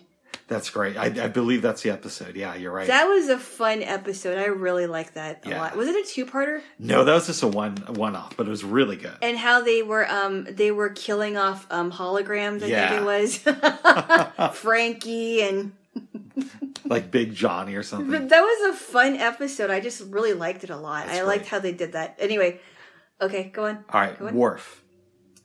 Um, Worf is another funny one too. I think he's funny, but he can be very, very serious, and I think he's one of those characters that Jadzia was trying to get him to lighten up a little bit. Jadzia is really smart, and she can be serious, but she knew how to have fun. You know, would you say? I would agree with that. She knew how to have fun, and she wanted Quark to have fun Worf. along with her. I mean, Worf. I'm sorry, Yeah. Worf. And it's weird. I know you didn't grow up watching TNG.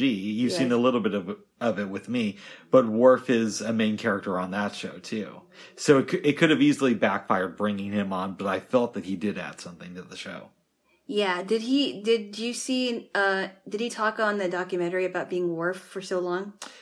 He he did talk about it, and he said said something about I can't remember if it's a documentary or somewhere else that he developed some skin issues Ooh. because of all the makeup. Oh no. Yeah, I don't think it was like overly serious, but it, it definitely became something that he had to deal with at some point. Oh, not good. Mhm. Oh, did it? Okay. Did that get resolved or? I, I don't think he mentioned whether it did. I'm assuming it did though. Okay. Well, it's funny because of the you know his inflections. Like he kind of talks like this, and he's very serious. And that, and, and he said that he wasn't like that in the interviews, right? Michael Dorn seems like a much more down to earth guy, and he's the actor who plays Worf. he's so good though. Yeah, he's great on the show. No, I think Worf is a is a great character. I mean, he, I know that he goes, um, he has a hard time with his son, and and I know he had some, obviously had some family issues, and he was adopted by the Rozhenkos, and I also felt like they used him better on DS9 than they did on the Next Generation. Like he was there on the Next Generation, and they had some good episodes with him. yeah, But I feel he really came to his own, into his own on DS9. he really thrived. Yes. he really thrived, and I think they put him to very good use. Mm-hmm. Mm-hmm. All right, what about Dukat? Don't like him. Don't want to have dinner with him. I don't want to be alone in the room with him. But I would love to talk to Marc Alaimo about how he enjoyed being such a villain because he really was. I he was always you know, you would think that Kai Wynn and Gul Dukat would get along better, even though um Gul Dukat has has tried to um Exterminate Um, her people. yes, exterminate her people. Um, but they didn't. I mean, after he found, she found out that he was not Anjohl, and she just completely turned against him. So you get the same kind of people in the same room. It doesn't always work. Um, Dukat has always been for himself. Never thought about the little guy. Uh, he especially, I don't believe, I don't even know maybe towards the end he started to love uh, Ziyal more, but I think he was really in it for himself. She was a prop for She him was a prop. to get to Major Kira. Maybe he realized that she really he really did love her, but in all in the midst of all that when she was alive, he never treated her like that. If you remember, he kind of made up with Damar after Damar killed her. I think you're right. Yeah. Yeah. But he was always a schemer, always a schemer. Don't like him. I think the actor is wonderful, but we have not really discussed. I mean, we have, but what were your overall thoughts of this character called Quark? I really like him. I think he's also charming like Garak is, but you know he's going to swindle you out of money. He's like, uh, if I was thinking of kind of a character to, uh, to, uh, like a, like a, a mystical, magical being I could consider him, I would think he would be like a mischievous elf. That's a good interpretation. A mischievous elf who just wants to have fun with you, even though he wants to take your money. yes. He might, he may or may not give it back, but He'll make you laugh in the process. he will make you laugh and you might actually like him. but don't give him money. give him food. uh, live worms. Yes. No, don't be around him when he eats live worms, but, uh, you know. But also, he doesn't want you to be stingy with your money. No. Don't ask him for money. Oh, you, for sure you don't want to. Don't do want to ask. He doesn't want to give you any latinum. Unless you're going to get like this huge interest rate, then maybe. I'll pay you five bars of latinum if you just give me like fifteen dollars. Oh.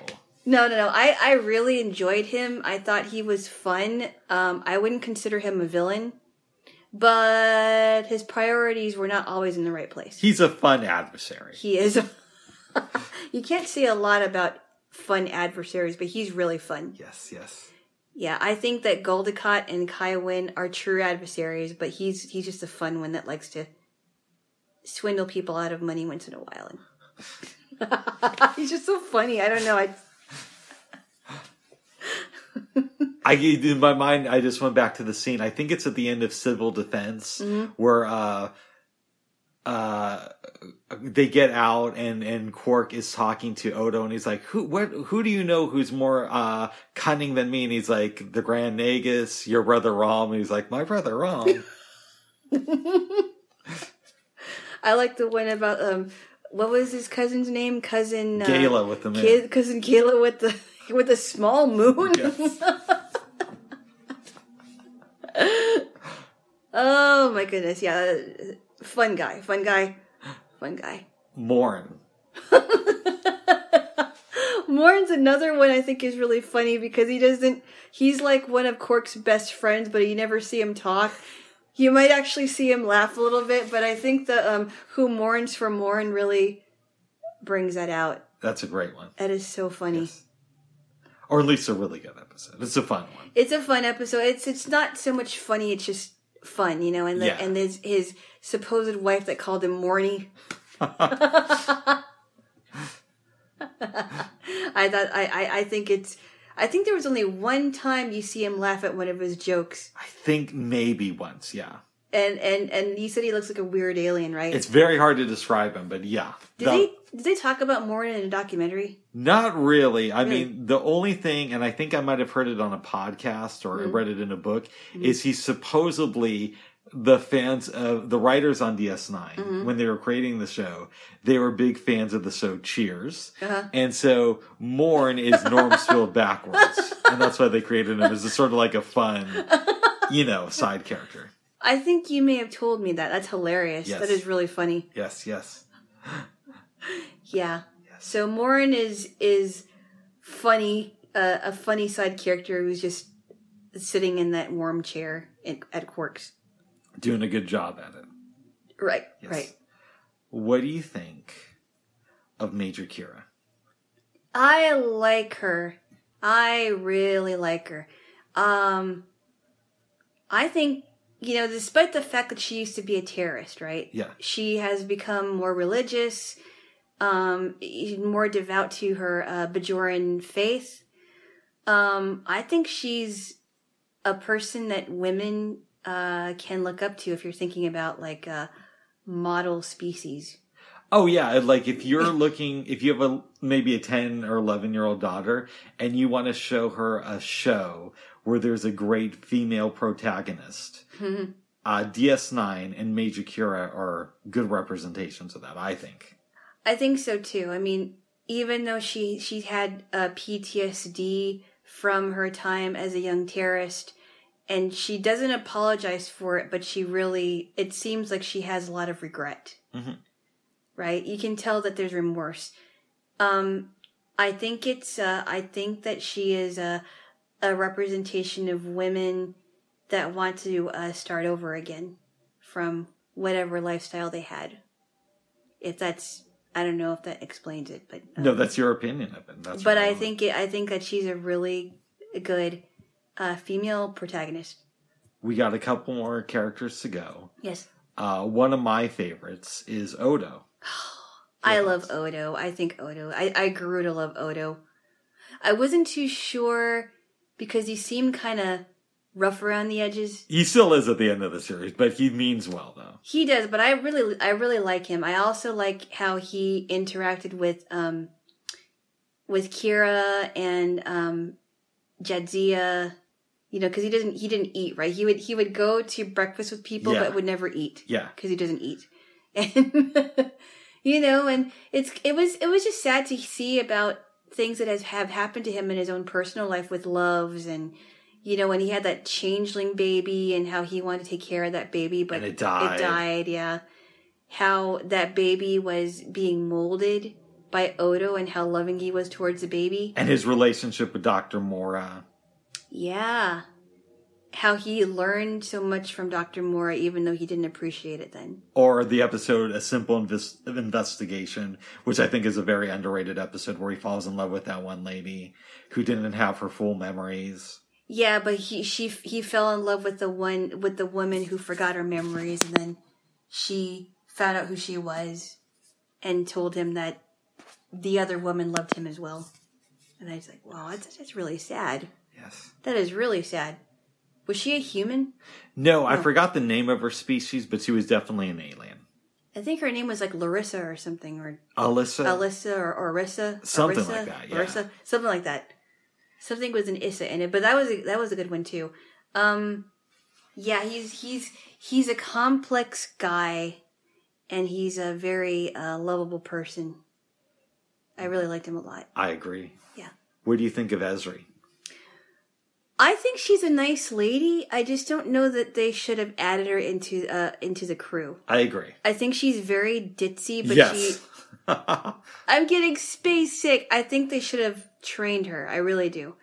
Um, then she would have been able to handle all of her other memories from other people. Um, I do think she means well, but I, she's very ditzy. She's very confused, as Worf said, very confused. He's an overgrown child, child, and he and he, she, And is very confused. That's great. Very true. what do you think of Jake's, or not, uh, Ben Sisko's dad?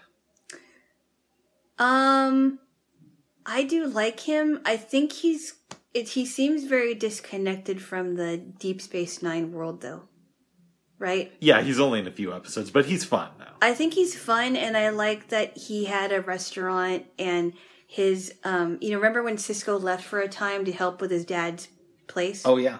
Yeah, because he wanted to take a break from everything. I remember that one too. Um, I did like his dad, and I also liked him when he was he played that um, that prophet in that um, '50s episode, Oh, that was. Beyond the Stars. yeah, yeah, Beyond the Stars. That's an, uh, really. Is it called Beyond? Far Beyond the Far Stars. Beyond the Stars. Yeah. That's an amazing. When episode. he's when he plays the uh, the prophet, he calls him Brother Benny. You know, I thought that was really great. Yes. Yes. I guess uh, we should wrap up with uh, the discussion of uh, the emissary. Also, one of my favorite characters, Ben Sisko. Oh, wonderful.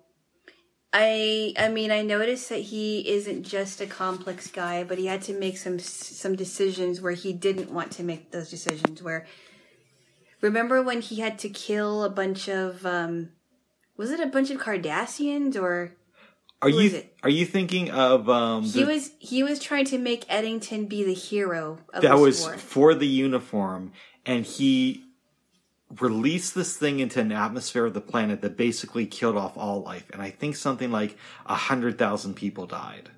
Hmm. Um, that's a great episode. Yeah.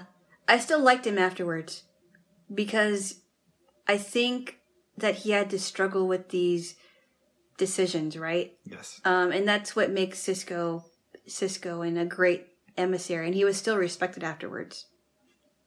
Yeah, he's complicated too because he's killed a lot of innocent people.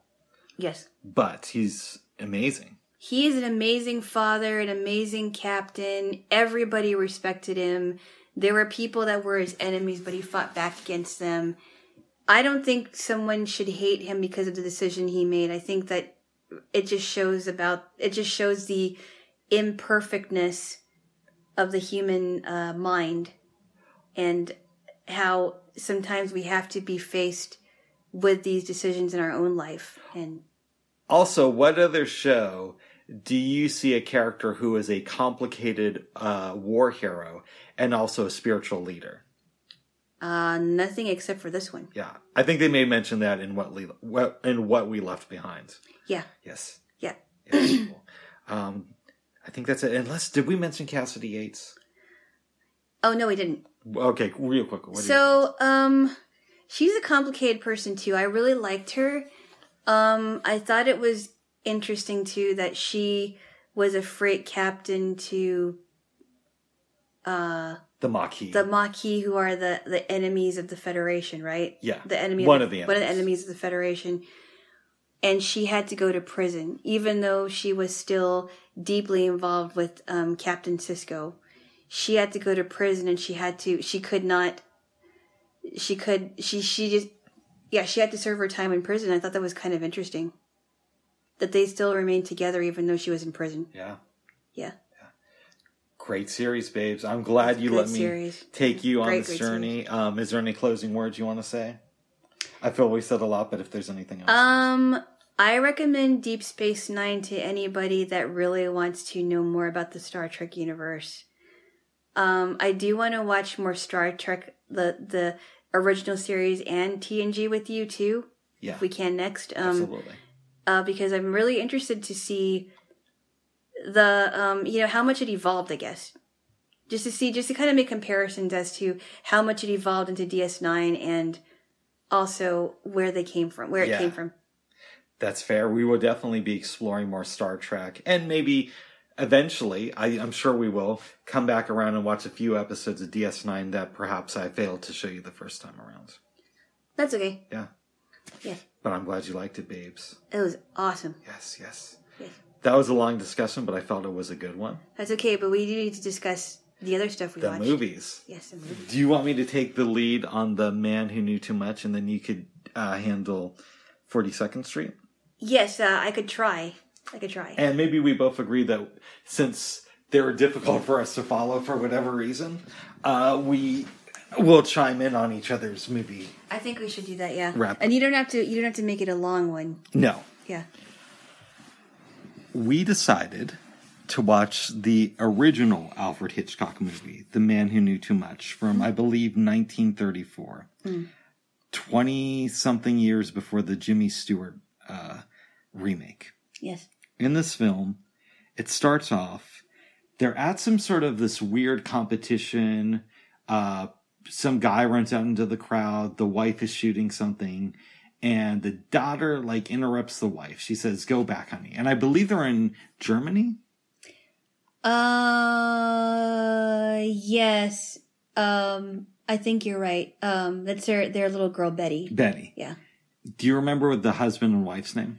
Uh. The Lawrence family. So it was. Um. I forgot their names. Bob and I think her name was like Julia or something. Julia Lawrence. They're We- from Britain. Yeah, we could just call them Mr. and Mrs. Lawrence. Mr. and Mrs. Lawrence, and they they were taking a vacation in Switzerland. Mrs. Lawrence loses the competition. Mr. Lawrence tells the guy who beat her, "Oh, you know, you know, you did an all right job," and he makes like a joke about it. They go off dancing.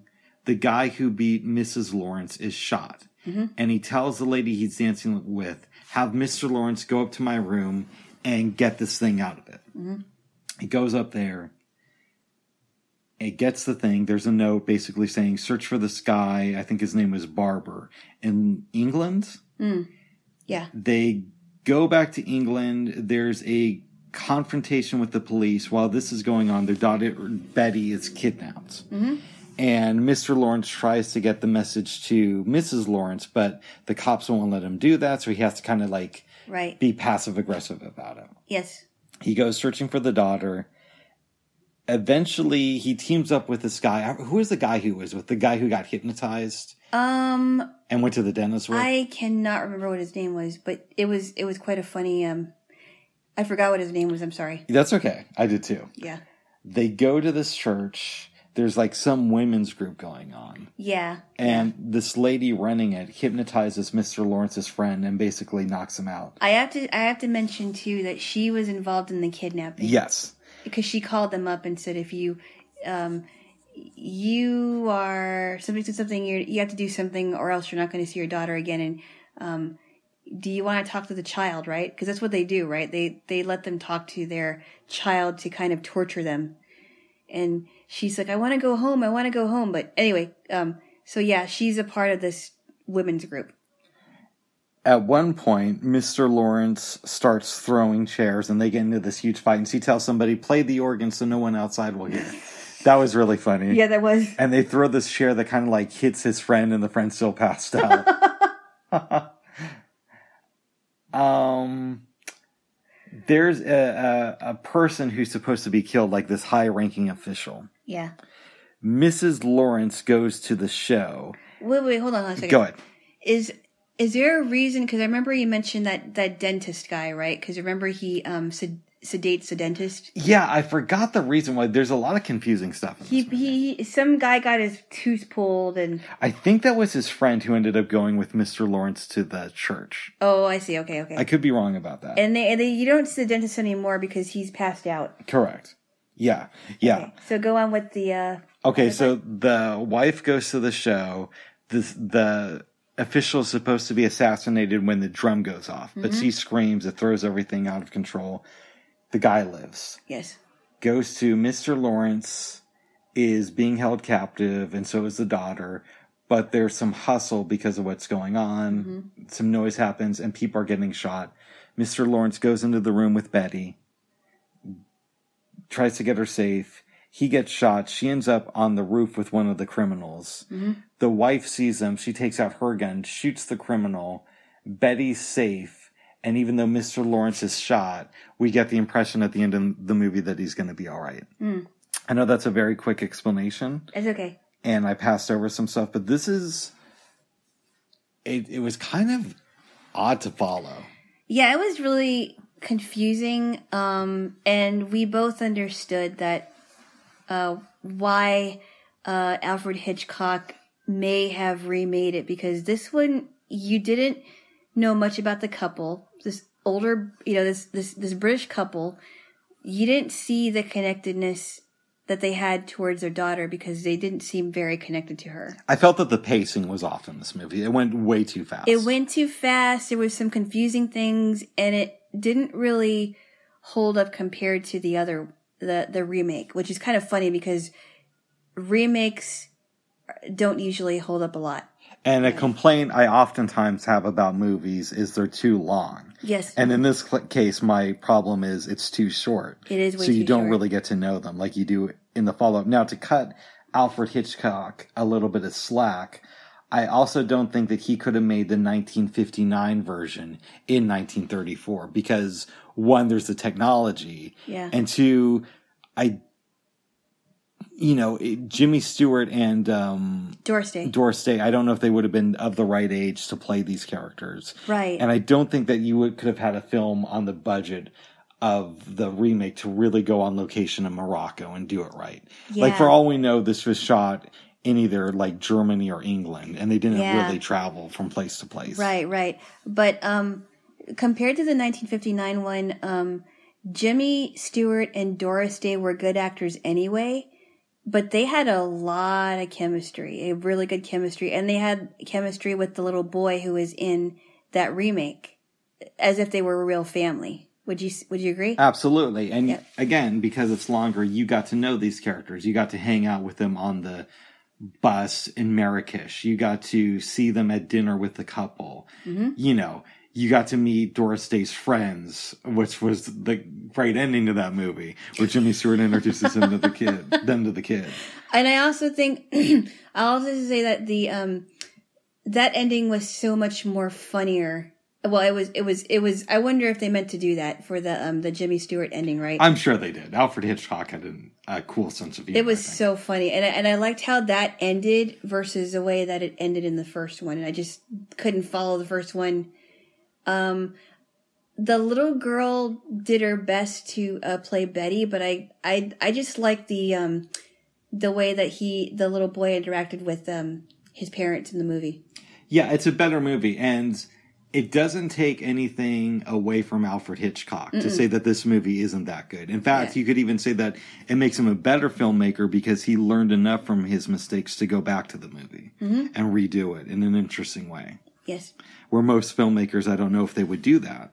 yeah, I would give it a mild thumbs up, yeah. like a six. I would say the same thing. It's not great. I'm glad I seen it though. Yeah.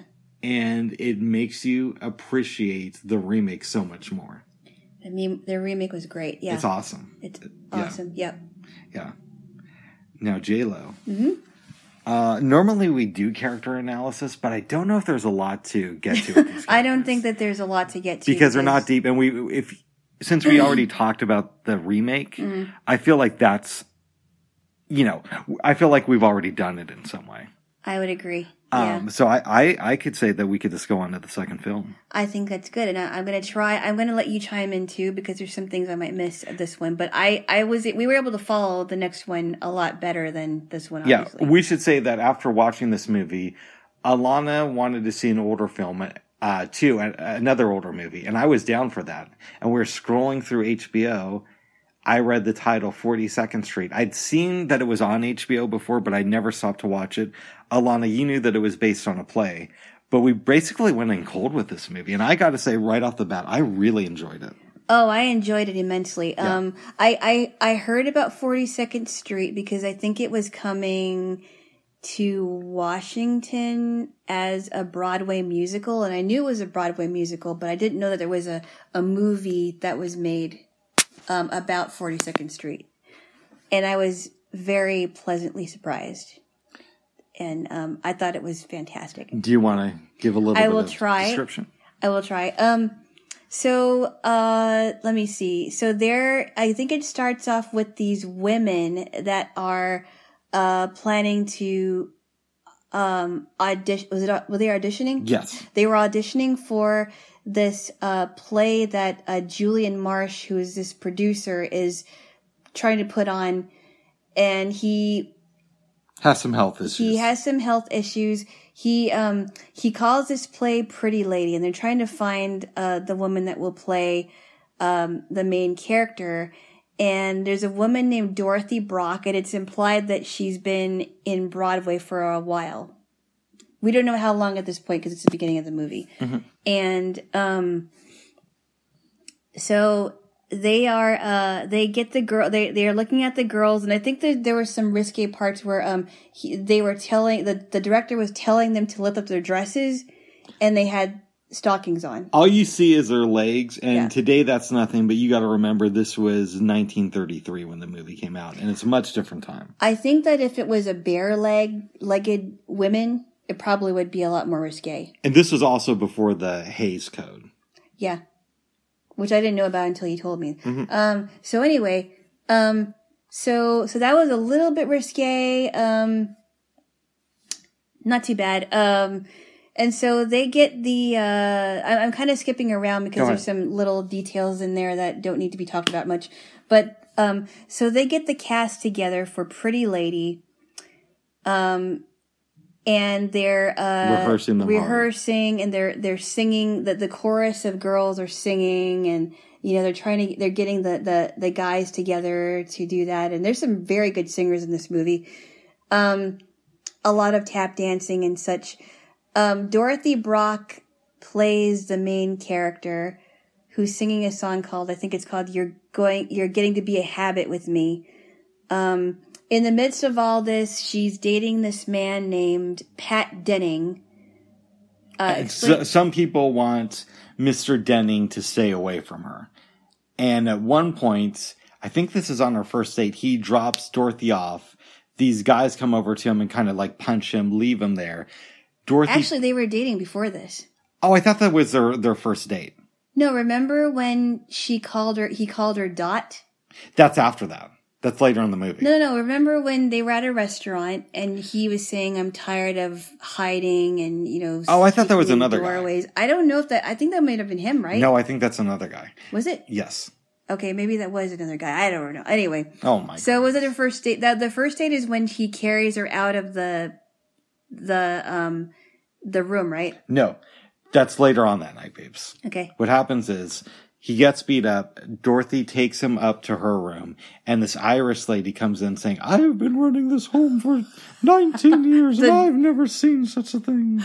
And I do a horrible Irish accent. That was apparently. the um. Oh, I remember that. That was the boarding house. yes. yeah, I They remember that. Yeah. She says, "Well, we can get a room, but I only have a dollar fifty, so it's going to be kind of cheap." Actually, that was this, that was the same guy. Remember, he told her that he was a doctor. That was the same one that carried her out of the um the room, and then they went out to eat. What? Remember when she got a dizzy spell, and she was uh, rehearsing with the rest of the cast? She got a dizzy spell. Yeah, no, I know. He But carried. her- you, you, when you were talking about the restaurant earlier, you were talking about the guy who used to dance with her. Yes, that's that not one. Pat Denning. okay, it wasn't. It was a different because guy. why would Pat Denning? Why would they be introduced if she already knew him? Okay, I'm sorry. Okay, okay, because he does. She does end up. Anyway, I'll explain that later. All right, So yeah, so so they go back she- to his place because they don't want to place. spend a whole dollar fifty on a hotel room. a dollar and a half. She um he ends up carrying her to his spare bedroom or his bedroom. yes, And uh she he ends up I think staying in the living room or something and um and it's um yeah, go I think you should chime in here. eventually, uh, he ends up moving to Philadelphia to sell. I forgot what it was, but he starts selling something. They break up, but the play also goes to Philadelphia because a theater fell out, and there's going to be an opening night. There's a party. She gets really upset because she hears this old dude who's one of the financiers, who kind of looks like the guy on the Monopoly uh, board Wow. talk.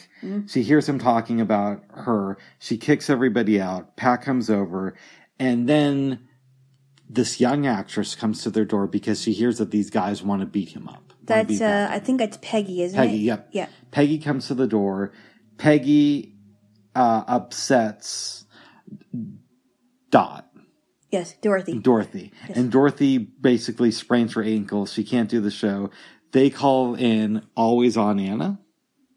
Uh anytime Annie. Anytime Anna. Anytime Annie, who's played by Ginger Rogers. I think she's the one that always has the dates. Yep. Sounds like she's DTF to me. Anytime Annie. Oh my goodness. Oh, I bet she was something before electricity. right, all right, all right, all right, all right. All right, go on, go Let on. me go on. Anytime Annie says, listen, I'm an attention whore. I really want this part. But if we're going to be brutally honest, She never said that, by the way. was, you know, Yeah. you should go with my girl, Peggy Sawyer. Peggy Sawyer. She's like, her voice isn't as good as Dorothy's, but she can dance rings around Brock's. Brock. They call Peggy into the room and they work with her for the next five hours, have the opening show, and Peggy like kills it. Yep. And at the end of the night, everybody's saying, I think she's going to be a celebrity. Yeah, The and pro- they, they almost canceled the show. Yep. The producer sits down. I forgot his name. Marshall. Julian. Julian Marsh. Marshall. Julian Marsh. And that's where the movie ends. Yeah, that was, that was really fun. There was a lot of, um, and you do actually see, um, the, the entire show, uh, towards the end. Of You the- see a portion You, of you see, a, well, you see a good portion of it. Yes. maybe not the entire show, but a good portion of it, and um, how how good an actress um uh the uh Peggy Sawyer was in that musical, and she and and I liked what Dorothy told her before she got out because I thought she was gonna you know beat her up or something, Yeah. and she's like, "Listen, kid, you are gonna be good. You know, I I."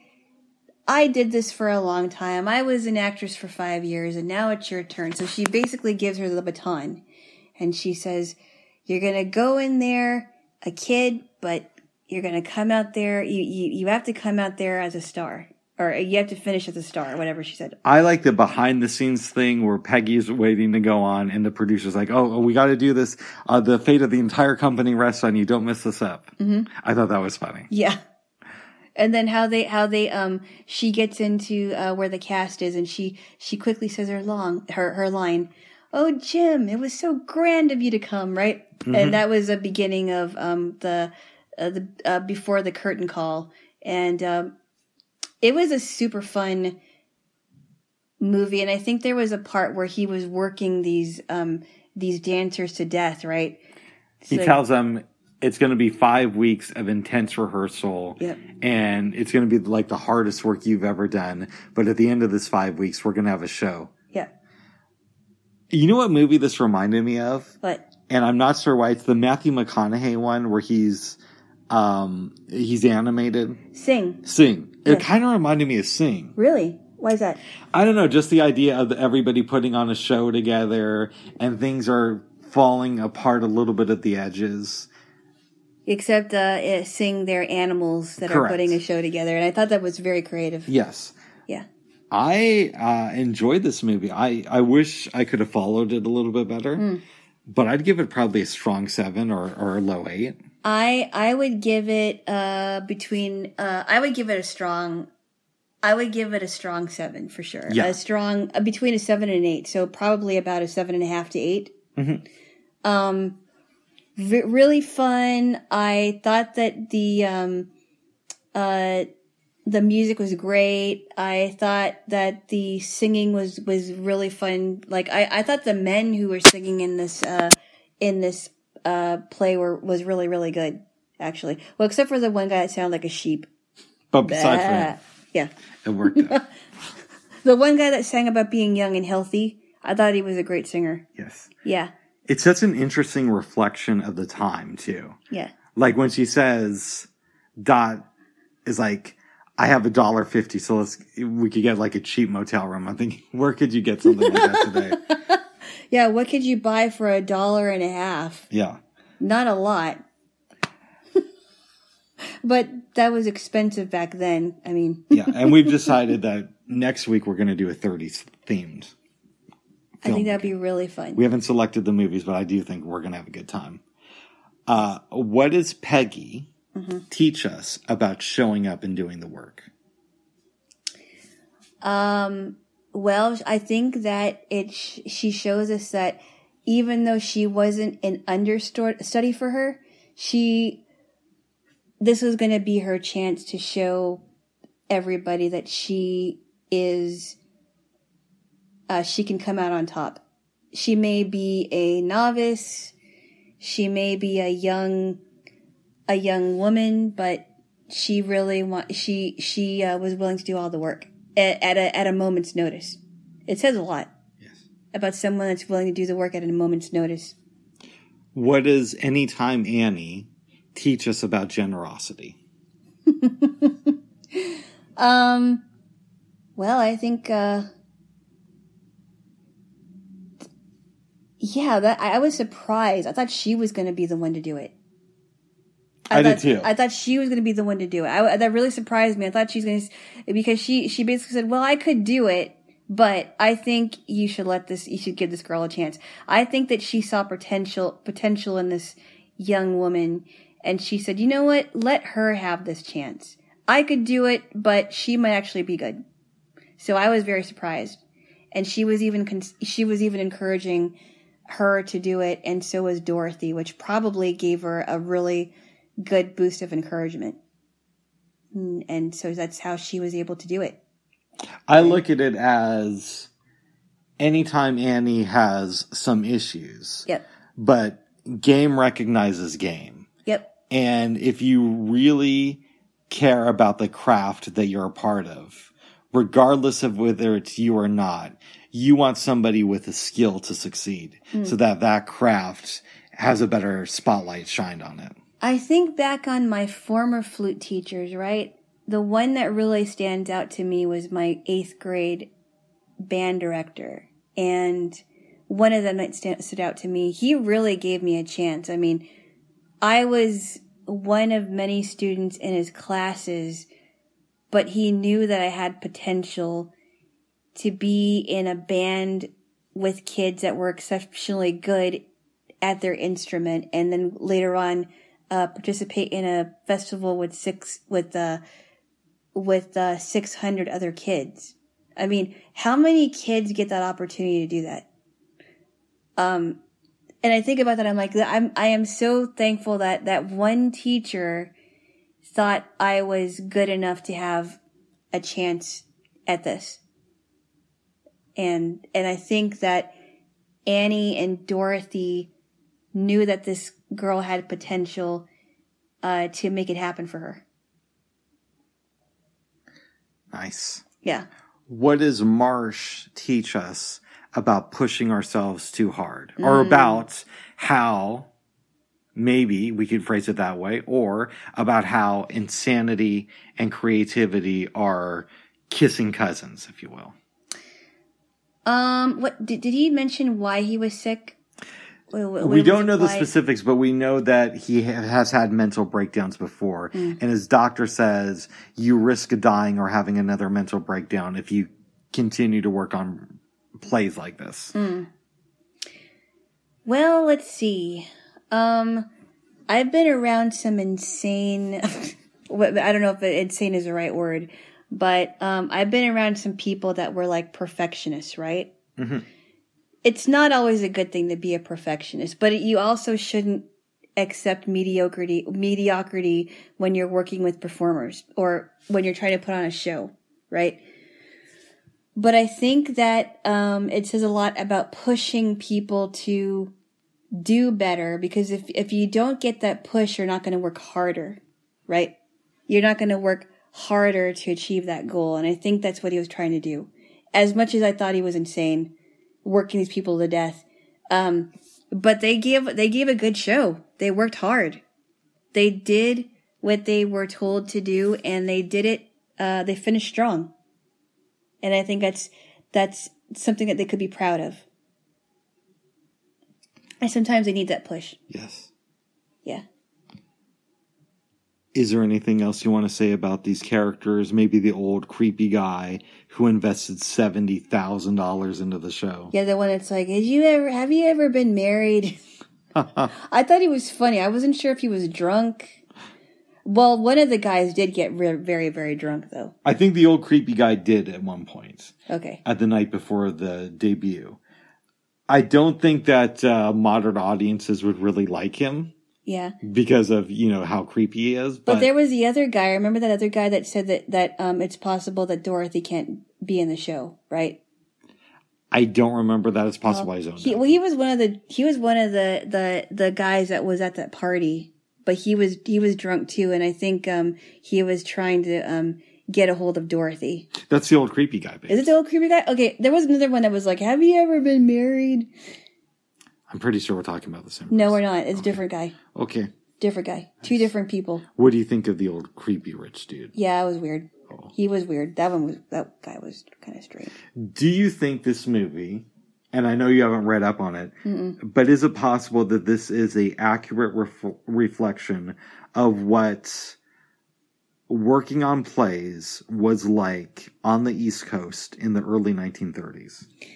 I would imagine so, and I'll tell you why. Because when I was in college and I was in the um, the music program, my teacher was explaining to us that music schools on the East Coast, especially New York, like when you go to Juilliard, very competitive, right? Very, very competitive. You have to kind of prove yourself. And I think um, New York, not New York, I'm sorry. Uh, I think they were they, they were in New York. practiced in New York, but they debuted in Philadelphia. But I, I would imagine that any kind of art schools on the East Coast have a competitive uh, nature to them. That's how they how that's how they run things. That's how I see it. On the West Coast, maybe not so much, but on because I don't think competitiveness is always a good thing.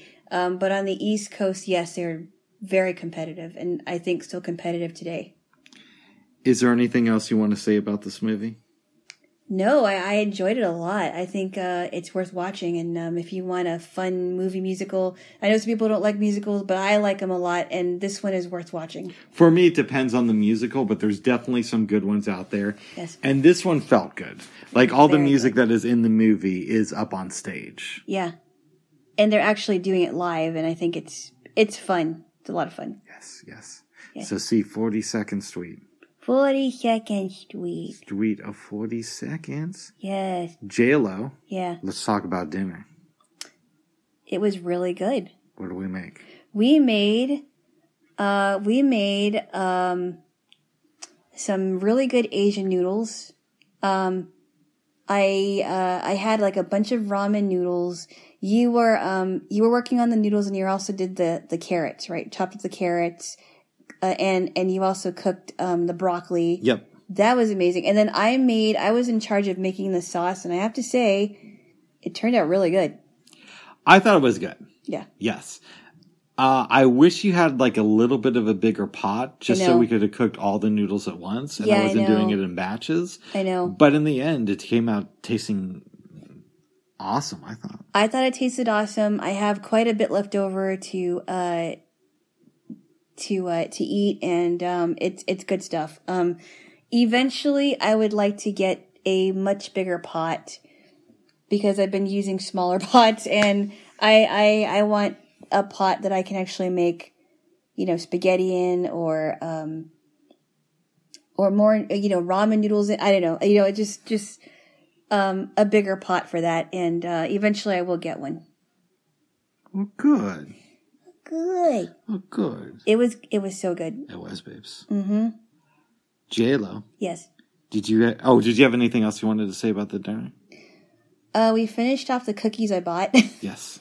uh, later on because our, our our bellies were pretty full, and um, We did that between the first and second movie. yeah, we kind of took a break and thought, you know what? I thought, you know what? I'm gonna I'm gonna let us finish the rest of the cookies, and they were good. And um, I should buy I should buy more of those. But anyway, um, dinner was great, and uh, and I remember how good it they turned out the last time we made them, and I'm um, and I think that the the ginger and the soy sauce not just the peanut butter, but the ginger and the soy sauce really made that peanut sauce um, very, very yummy. It's part of the recipe, babe. I know. Yes. No, I know. I, didn't, I know it is. It just brings out the flavor. That's what I'm trying to say. Oh, good, babes. And we finished movie night fairly early. It was before 9.30. It was, Yes. but it was a very good, uh, good uh, couple hours well spent. Did you have any dreams last night? I did not. I was trying to get to sleep, but no, I, I did not have any dreams. I had a couple weird ones. Oh yeah. The first one, I was riding in the car with this guy. We were both in the front row, and he was talking to me about different bridges around town and how he moved to Portland, I believe, in 1989. Hmm. There was some bridge that he had known about for about 13 years that was a secret bridge, and he wanted to take me over it. So we go over the bridge, and then that's when I woke up. That is so weird. It was weird. The hmm. other dream I had is going to shock you involved Clubhouse. Okay. All right, I fall back asleep and I take my iPad out of my pocket, turn on Clubhouse. You were in a chat room with a good friend of mine. When I joined the conversation, you were talking to him about how I made you some really good barbecue chicken for breakfast. and Which you is kind of funny. how much you like cooking and whatnot. Uh-huh. There was a lady in the chat room who was moderating and started talking about how she started working with like babies when she was 11 and living in Baltimore. I said, This is a boring conversation. I got to get into it and mix things up. And that's when I woke up. But you never talked at anything. I don't believe so. I was just listening to y'all. That's hilarious. Yes. To y'all. Yes, yes, yes. To y'all. That Yes, is really yes, y'all. funny. Yes, babe. Was. Yes, that's yeah. Yes. Yes. Yes, you will. Yes, white. Ash White. Is there anything else that uh, you want to talk about, babes? Uh no, there isn't. Um uh I don't think so. I I don't think so. I think that um uh I just think that we had a really fun day yesterday and uh yeah, Yeah. Good movies and um, I'm interested to see what we wa- what we decide to watch next week. Oh, I remembered what I was going to ask you. What's that? What self love exercises do you plan on doing over the next, let's say, five days? Hmm. I don't know if you would call it self love because I, I I don't really get the whole self love thing, but um, I'll just say that there are things that need my attention, and I hope I'm able to accomplish them. Like, you know, like mundane things like paying bills and doing a little bit of cleaning. I need to clean. Yes. For me, I need to clean too.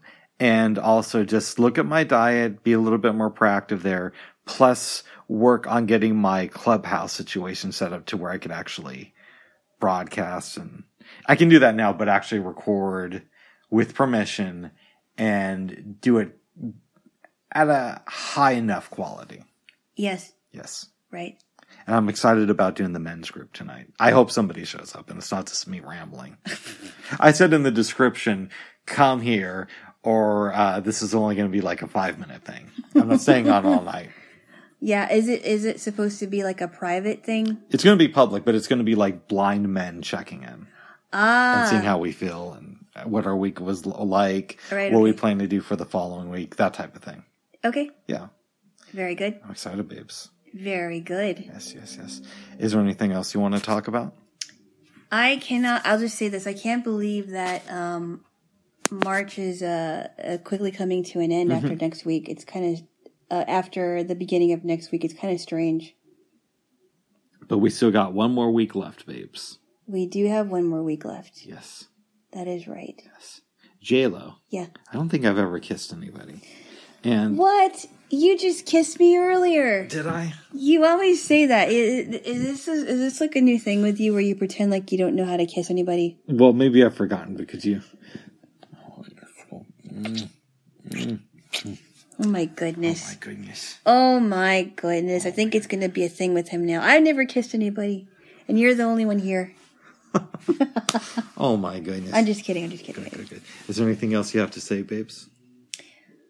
Uh, no. No, I think I'll say happy rest of the weekend to all of you. Um, spend it with those you love if you can. Yes.